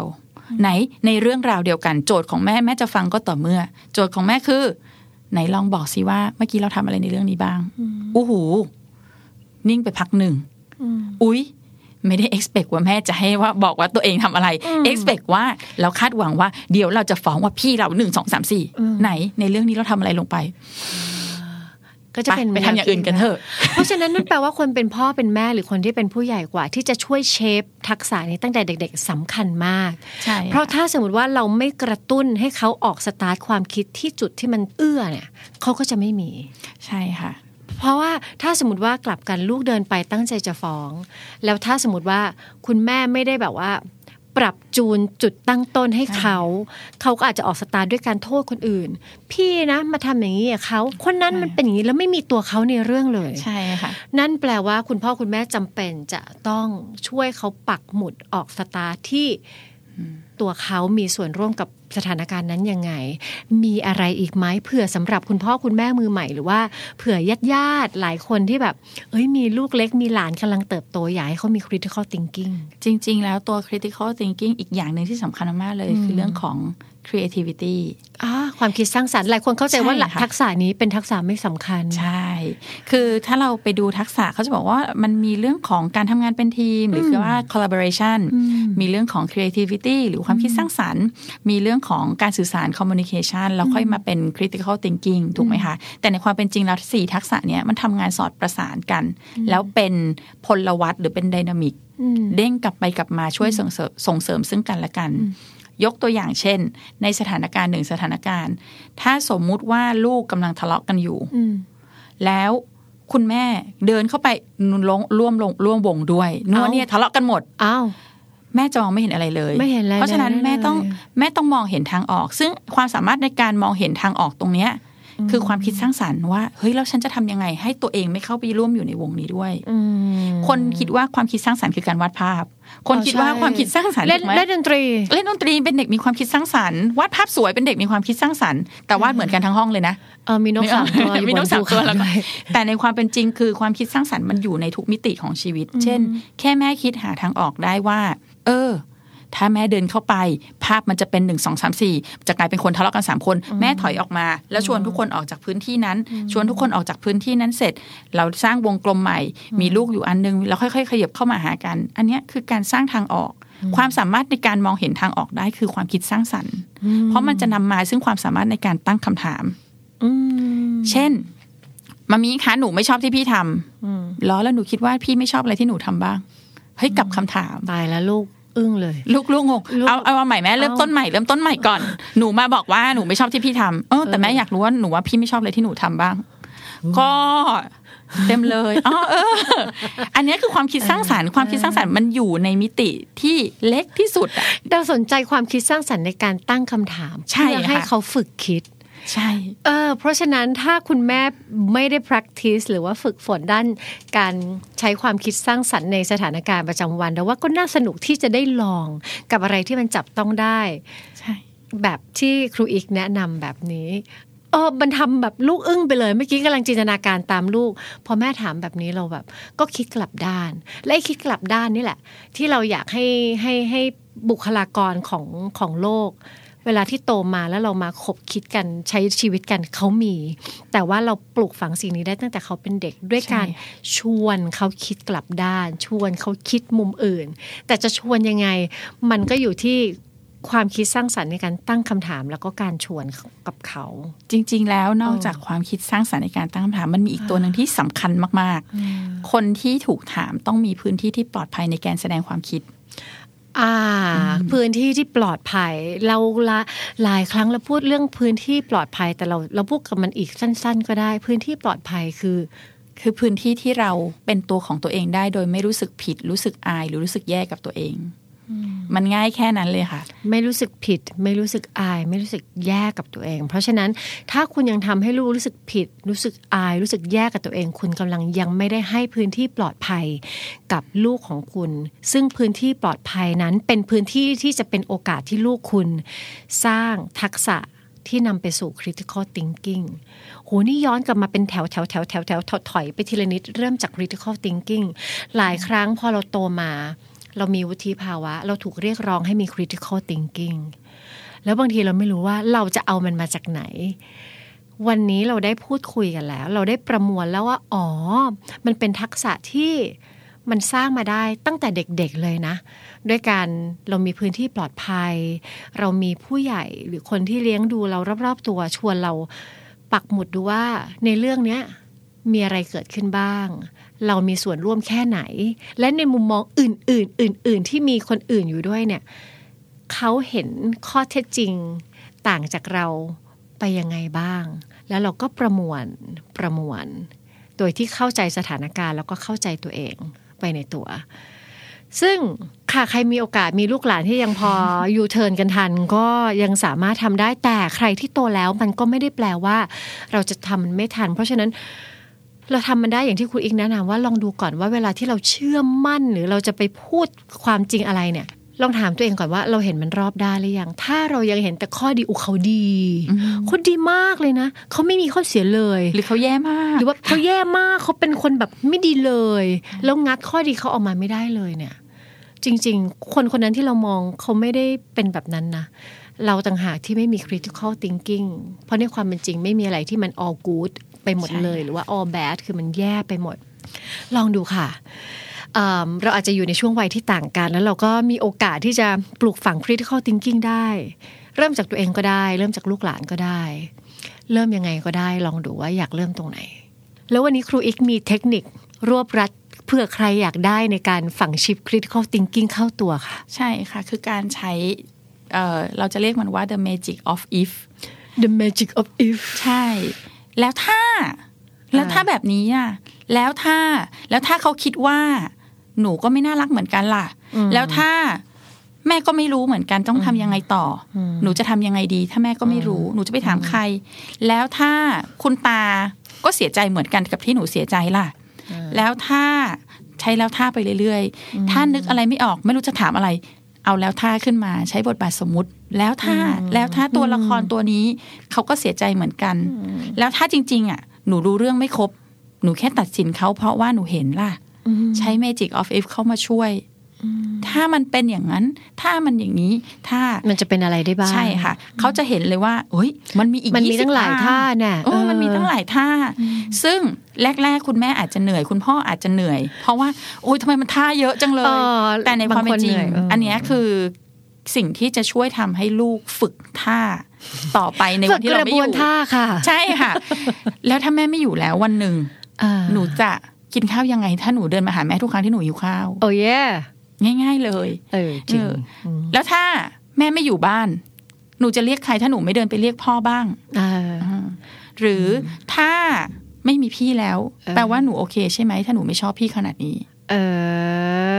อเขาก็จะคิดกลับไปว่าอ๋อไม่โอเค จบอ่าจบเขาได้คำตอบของเขาเองใช่เราไม่ต้องไปป้อนคำตอบให้ critical thinking สร้างซีนารีโอทางความคิดให้เขาได้ฝึกสำรวจความเป็นไปได้ใช่อย่างอื่นนอกเหนือจากความเคยชินที่เขาทำเป็นประจำสม่ำเสมอ หรือรูปแบบความคิดที่เขายึดติดฟิกซ์ไปแล้ว แล้วเมื่อนั้นเมื่อเขาได้คำตอบแล้วเนี่ยเขาก็จะค้นพบว่าอ๋อกระบวนคิดแบบเนี้ย มันเวิร์กจนมันชินอะทำจนจนมันเกิดความชินใหม่ว่าเราคิดหลาย ๆ ด้าน เมื่อกี้ฟังแล้วก็รู้สึกอีกอย่างหนึ่งคือ แต่พ่อแม่คะมี self awareness กับ emotion ตัวเองดี ๆ นะคะ เพราะว่าบางทีบางคนทำไปด้วยความแบบถอนหายใจเข้าประชดประชดอะอะแล้วถ้าอย่างนี้ล่ะอะแล้วถ้าอย่างนี้ล่ะคือแบบ อันนั้นก็อาจจะไม่ได้สร้างเป็นพื้นที่ปลอดภัย ให้กับลูกยังไงกลับมาดูกฎเหล็กพื้นที่ปลอดภัยของเราด้วย แล้วจริง ๆ พอพูดอย่างเงี้ยเราเริ่มนึกออกแล้วว่าจริง ๆ แล้วอะ เด็กต่างหากที่มักจะเดินมาแล้ว แล้วถ้าอย่างนี้ล่ะ แล้วถ้าจริง ๆ เด็กเขาชวนให้เรามี critical thinking กับเขา แต่เราอะบางทีเราอาจจะเผลอไม่ฉวยมันเองก็ได้ แล้วเหมือนกับการที่เราจะได้อะไรได้ความรู้ใหม่ๆมาสักอย่างมันจะมี keynote ไฮไลท์สำคัญค่ะ อันนี้คือไฮไลท์ครูอีกอยากจะพูดว่า ถ้าอยากให้ลูกมี critical thinking คุณพ่อคุณแม่ต้องมี critical thinking ก่อน เพราะฉะนั้นฝึกตนก่อนเลยค่ะ เพราะไม่อย่างนั้นลูกคุณจะไม่มีเสียดาย ฝึกตน ฝึกตน ฝึกตน ฟัง Are You OK episode นี้แล้วลองสำรวจตัวเองแล้วก็คนรอบข้างดูว่ายังโอเคกันอยู่หรือเปล่า ถ้าไม่แน่ใจว่าโอ หรือไม่โอ ลองปรึกษานักจิตบำบัดหรือว่าคุณหมอก็ได้ จะได้มีสุขภาพจิตที่แข็งแรง แล้วก็โอเคกันทุกคนนะคะ The Standard Podcast. Eye opening for your ears.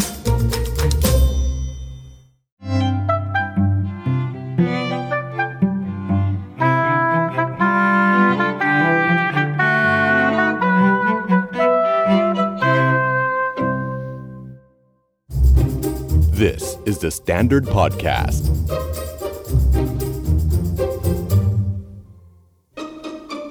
จากพฤติกรรมที่ชวนสงสัยในชีวิตประจำวัน กลายมาเป็นพอดแคสต์สำรวจสุขภาพจิตที่จะทำให้คุณเข้าใจว่า แบบนี้คนอื่นเขาก็เป็นกัน หรือว่าต้องไปหาหมอขอความช่วยเหลือ สวัสดีค่ะ ปอนยาคอบเซนและดุดดาววัฒนประกรณ์ และนี่คือ Are You Okay Podcast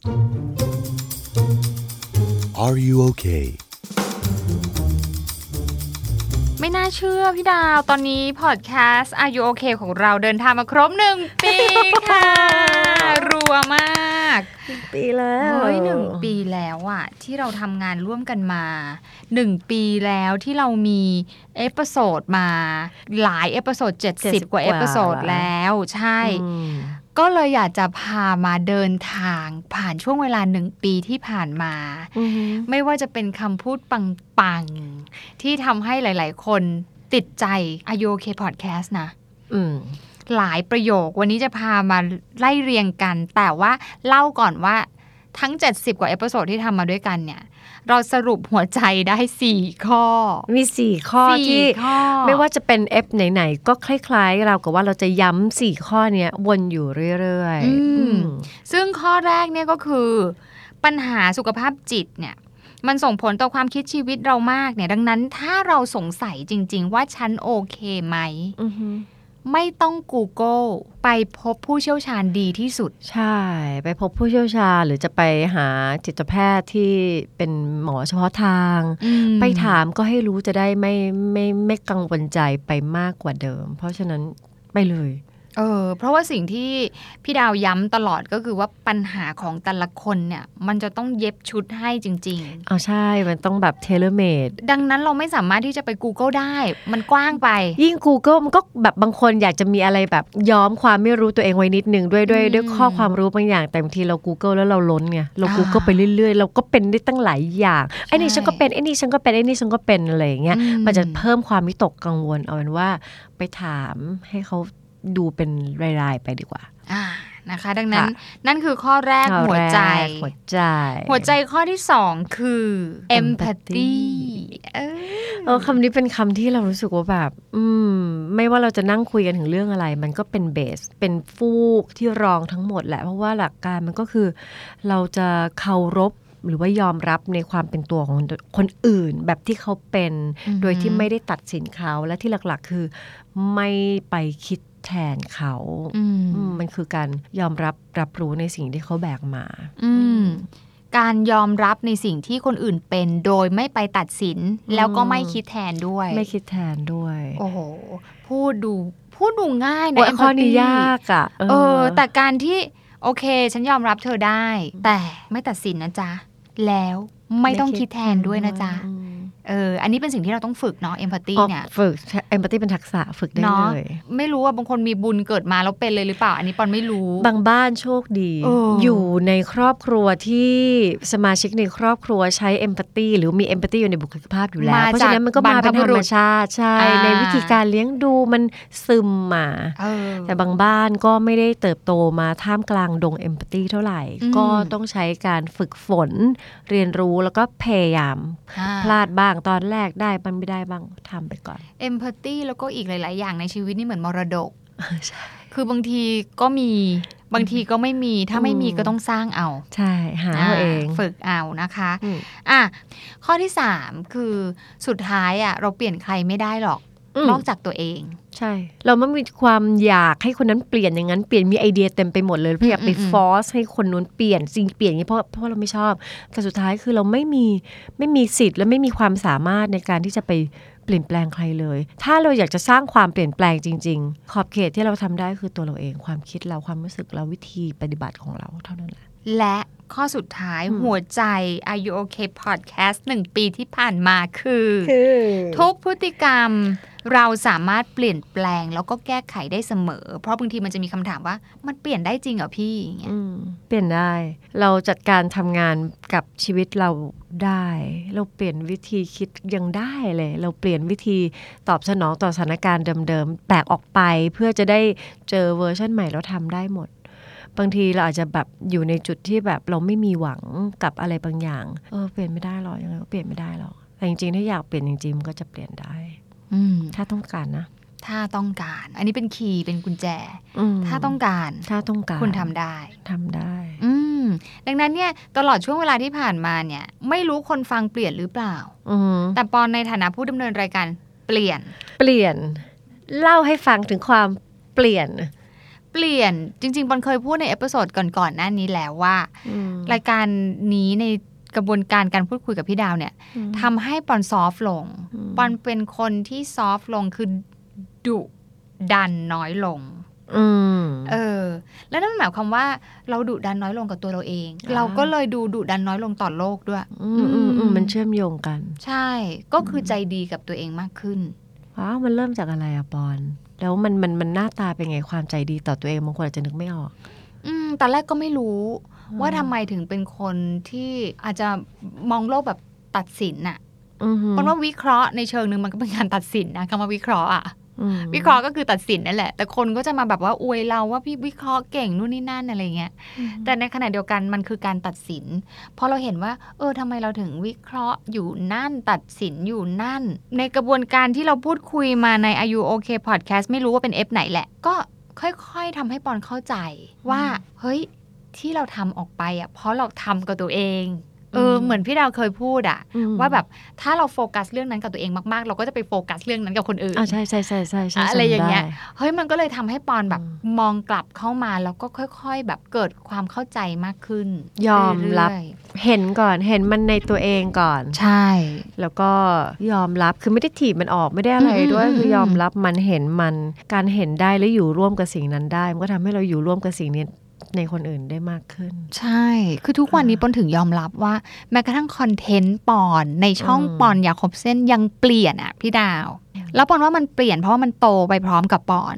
มคือสิ่งหนึ่งที่ปอนรู้เลยคือว่า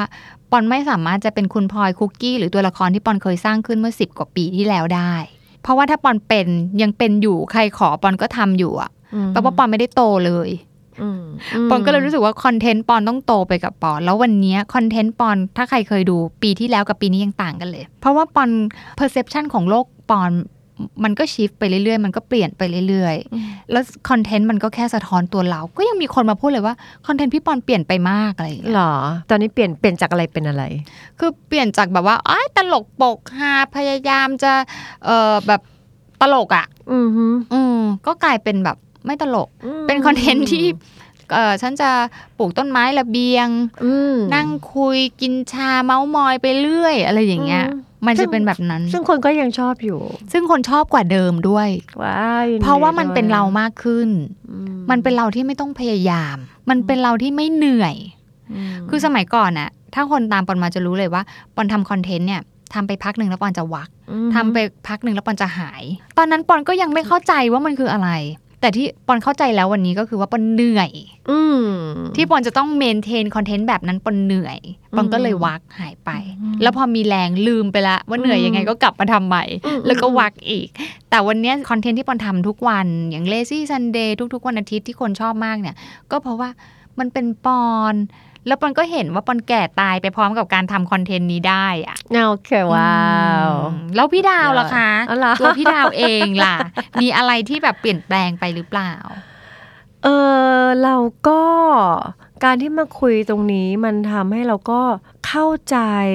หลาย ๆ อย่างรอบตัวเรามากขึ้น อย่างการที่เราคุยกับปอนกับฝันหรือแม้กระทั่งการที่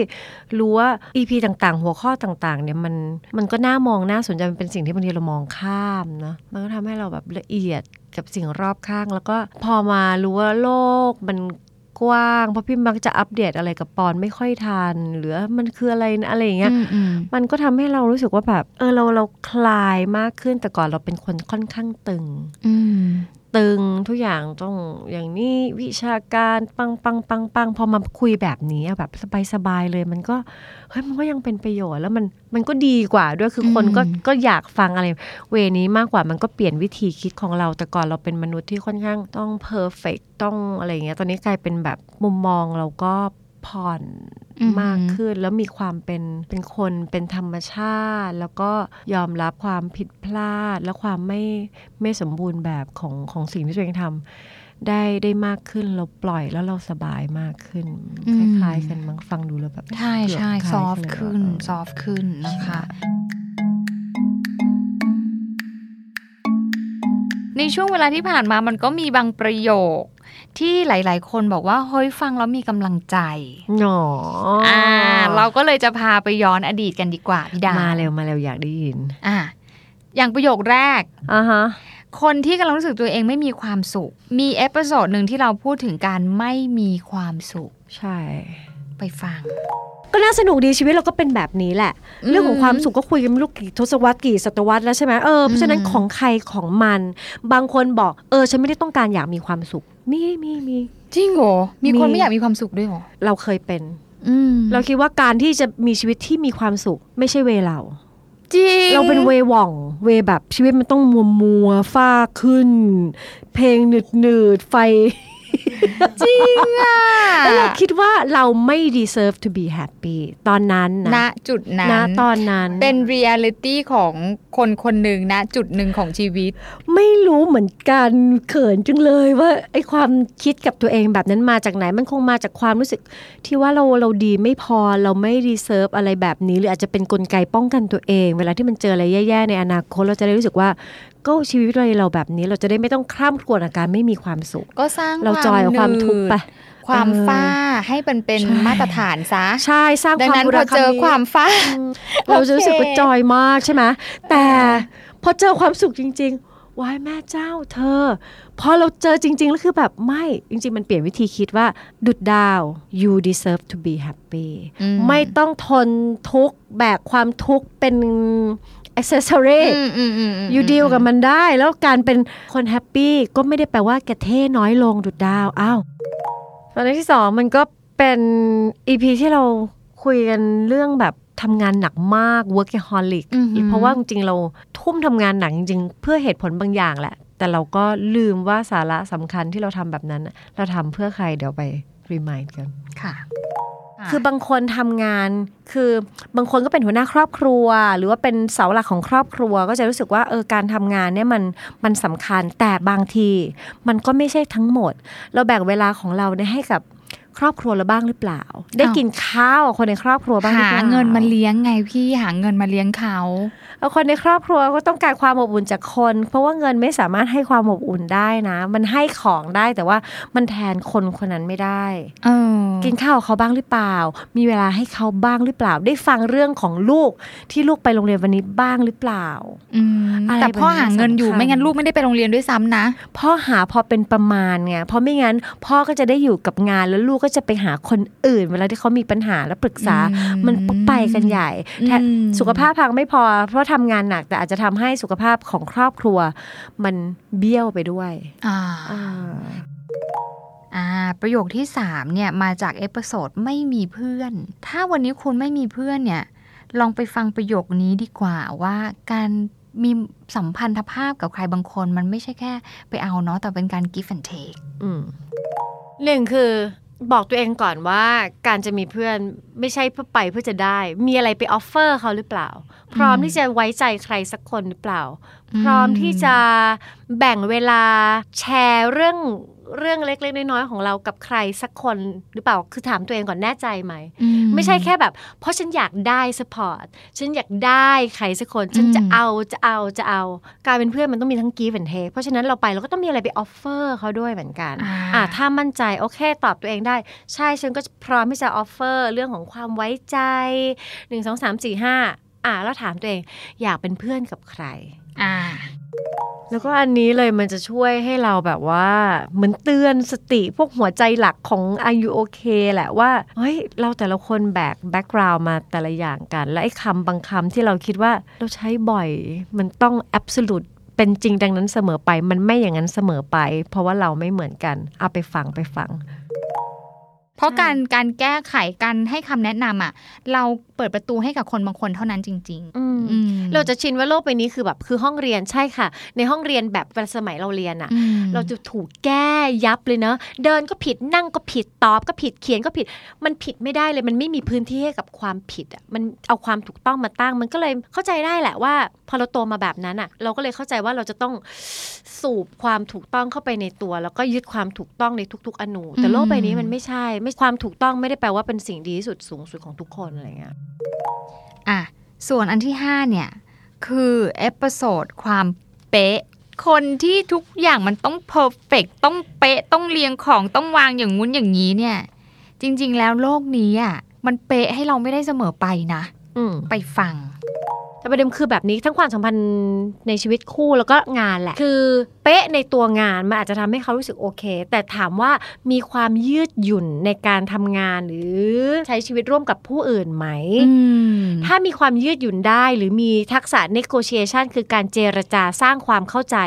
มันก็คงผ่านไปได้ค่ะอันนี้ในเชิงความสัมพันธ์รอบข้างก็อาจจะไม่กระทบ แต่ถ้าเป๊ะแล้วไม่ยืดหยุ่นเลย เออหักเป็นหักก็อาจจะมีผลกระทบต่อความสัมพันธ์ มันจะมีคนที่ทำงานเป๊ะมากๆ แล้วก็รู้สึกว่าการทำงานก็ต้องเป๊ะอืมไม่เป๊ะจะทำทำไม แต่ทำงานไปแล้วไม่มีความสุขเพราะอยู่กับเพื่อนร่วมงานไม่ได้ แล้วก็มานั่งดูแต่ในงานตัวเองว่า ฉันทำงานไม่ดีตรงไหนแล้วมันหาไม่เจอ สุดท้ายคือประเด็นมันไม่ได้อยู่ที่ตัวงานที่เป๊ะหรือไม่เป๊ะอืมมันอยู่ที่ว่าเราอยู่ร่วมกับคนอื่นได้ไหม คือการใช้ชีวิตไม่ได้พึ่งพาทักษะใดทักษะหนึ่ง ที่เราโฟกัส หรือว่าความมีวินัยของเรามันไม่ได้ตอบโจทย์ทุกอย่างในชีวิต ก็ให้เห็นละกันว่าสิ่งที่เราเป็นเนี่ยมันมีผลกระทบกับอะไรบ้าง แล้วถ้าเราไม่ยืดหยุ่นเลย โอเค ไม่ยืดหยุ่นกับคนอื่น ไม่เป็นไรเราเอาตัวรอดถามตัวเองจริง ๆ ว่า การที่ไม่ยืดหยุ่นกับตัวเองด้วยนั้นเนี่ยมันเกิดมาจากอะไรความอิจฉาจำได้วันนั้นเราคุยเรื่องนี้ บางทีเราก็ดีลกับความแตกต่างกันไม่ได้ยังไงเดี๋ยวไปฟัง แต่เมื่อกี้นี้ที่พี่ดาวพูดเนี่ยทำให้ปอนเห็นนะว่า มันเป็นเรื่องของการรู้จักยอมรับในความแตกต่างอืมอืม เพราะมันเป็นเรื่องนี้มคือเราไม่ยอมรับว่าเรากับเขานะมันต่างกันอืมแล้วเขาสามารถจะมีอะไรที่เรามีได้ เขาไม่ได้ผิด แล้วเขาก็ไม่ได้มาทำให้เราเสียหายก็จริงเพียงแค่นะเราไม่เหมือนกัน คือเหมือนแบบเราไม่ยอมรับว่าเราต่างอะ่ะ เพราะว่าฉันกับเธอมันเหมือนกันไงแต่เธอมีไม่แฟร์อ่าเออถ้าเรารู้สึกว่าเรากับเขาเหมือนกันอะเราจะเปรียบเทียบ แล้วเราจะรู้สึกริษยาอิจฉา แต่ถ้าเรารู้สึกว่าฉันกับเธอไม่เหมือนกันอืม ให้ทำยังไงก็ไม่เหมือนกันฝาแฝดยังไม่เหมือนกันเลยโตมาไม่เหมือนกันอืมเราก็จะยอมรับอืมว่าสิ่งที่เธอได้น่ะ ฉันไม่มีวันได้อืมแล้วสิ่งที่ฉันเป็นในวันนี้เธอก็ไม่มีวันได้เหมือนกัน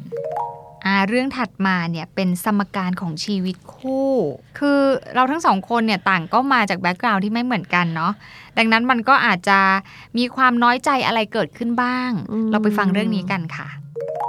ใช่ อันนี้อาจจะเป็นกับดักเพราะบางที อันนี้คือเป็นที่เราเองอืมแล้วมีช่วงหนึ่งในชีวิตที่เราคิดเองว่า ไอ้วิถีที่พ่อแม่ปฏิบัติกับเรา นั่นคือสิ่งสูงสุดของชีวิตคู่ เพราะฉะนั้นดังนั้นคนอื่นที่เข้ามาควรจะทำคล้าย ๆ แบบนี้ ซึ่งเราเอาสิ่งที่เราโตมาเป็นตัวตั้งอะแล้วคนที่เขาเข้ามาเขาจะไปรู้ได้ยังไงอะเขาไม่ได้มีพ่อคนเดียวกับเราอะเข้าใจเออปนว่าทุกคนคิดแบบนั้นหมดเลย ว่าที่พ่อแม่ปฏิบัติกับเรานั่นคือสิ่งที่สามีภรรยาควรจะให้เราเช่นกัน ซึ่งจริงมันไม่ถูกต้องเลยที่เราคิดอย่างนั้น เนาะมันไม่แฝงไม่ใช่ไม่ถูกต้อง เขาไม่ใช่พ่อแม่ แล้วมันไม่ใช่เรื่องจริง เออ มันคนละความสัมพันธ์กันเออออืมและสิ่งที่พ่อแม่ทำกับเรา เขาก็ทำในเชิง พ่อแม่ทำให้ลูก สามีภรรยาเป็น relationship อีกแบบหนึ่งยิ่งทำเหมือนกันดียิ่งน่ากลัว เออเออไม่งั้นก็มีพ่อกับแม่อีกคนหนึ่งไหมล่ะนี่คู่ชีวิตก็เป็นอีกแบบ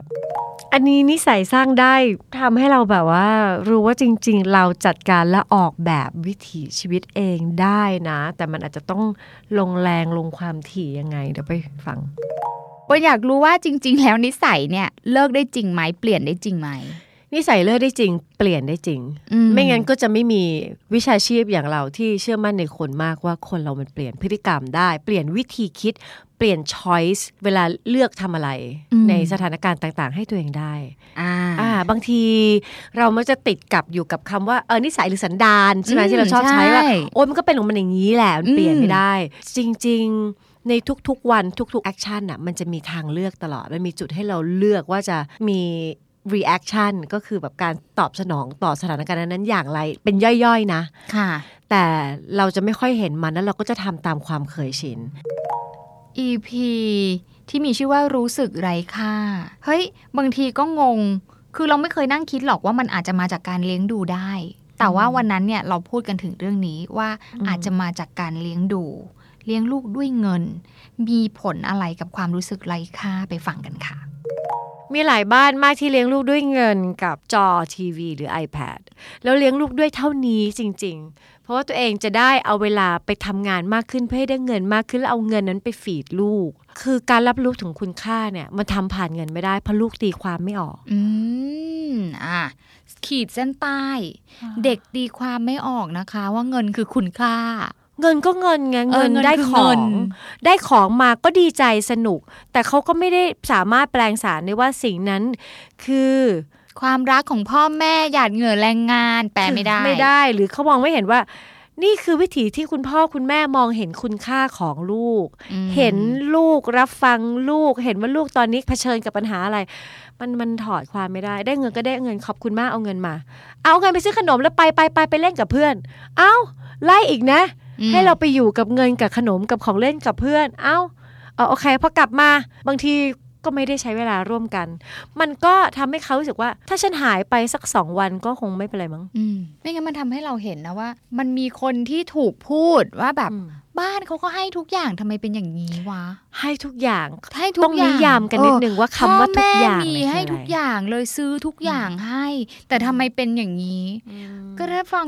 ที่พี่ดาวพูดเมื่อสักครู่นี้ก็คือ ให้ก็ให้ไงแต่ความอบอุ่นทางใจคุณค่าทุกสิ่งทุกอย่างมันไม่ได้มากับของที่เขาซื้อให้ อืม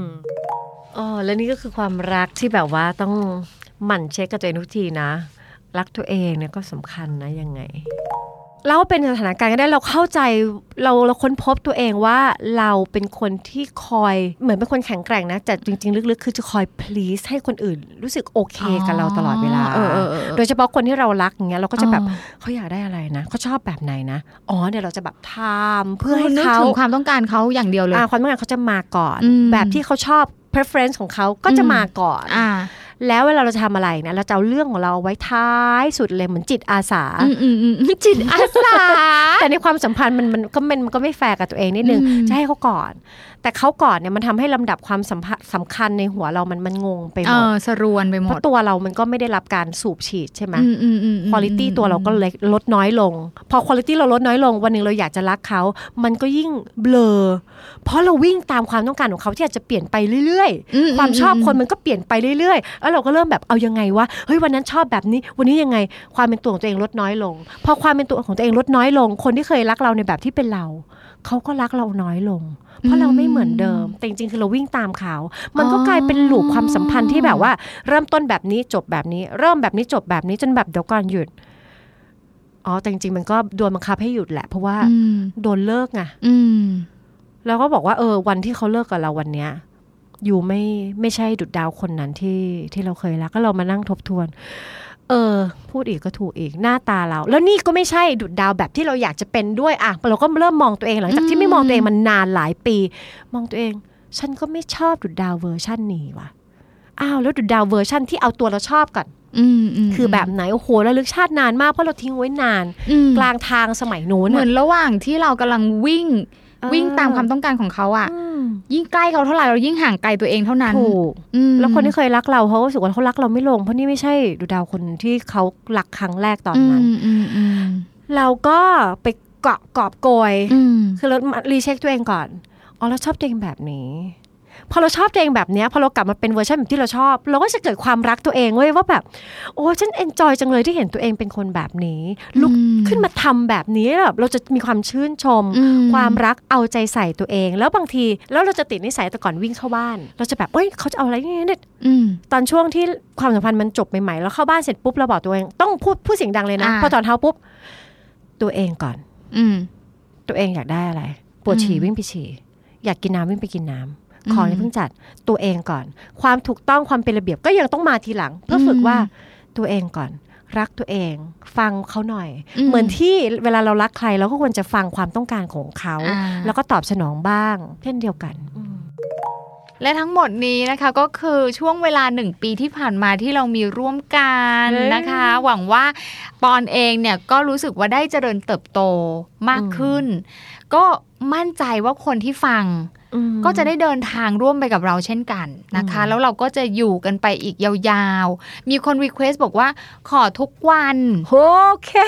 ทุกวัน ทุกวันไปอีกนะโอ้คะขอบคุณมาก ๆ เลย เราดีใจที่มันเป็นประโยชน์นะ ค่ะ ติดตามกันต่อไปนะคะ ฟัง R U OK episode นี้แล้ว ลองสำรวจตัวเองแล้วก็คนรอบข้างดูว่ายังโอเคกันอยู่หรือเปล่า แต่ถ้าไม่แน่ใจว่าที่เป็นอยู่เนี่ยโอ หรือไม่โอ ลองปรึกษานักจิตบำบัดหรือคุณหมอก็ได้ จะได้มีสุขภาพจิตที่แข็งแรงแล้วก็โอเคกันทุกคนนะคะ The Standard Podcast. Eye opening for your ears.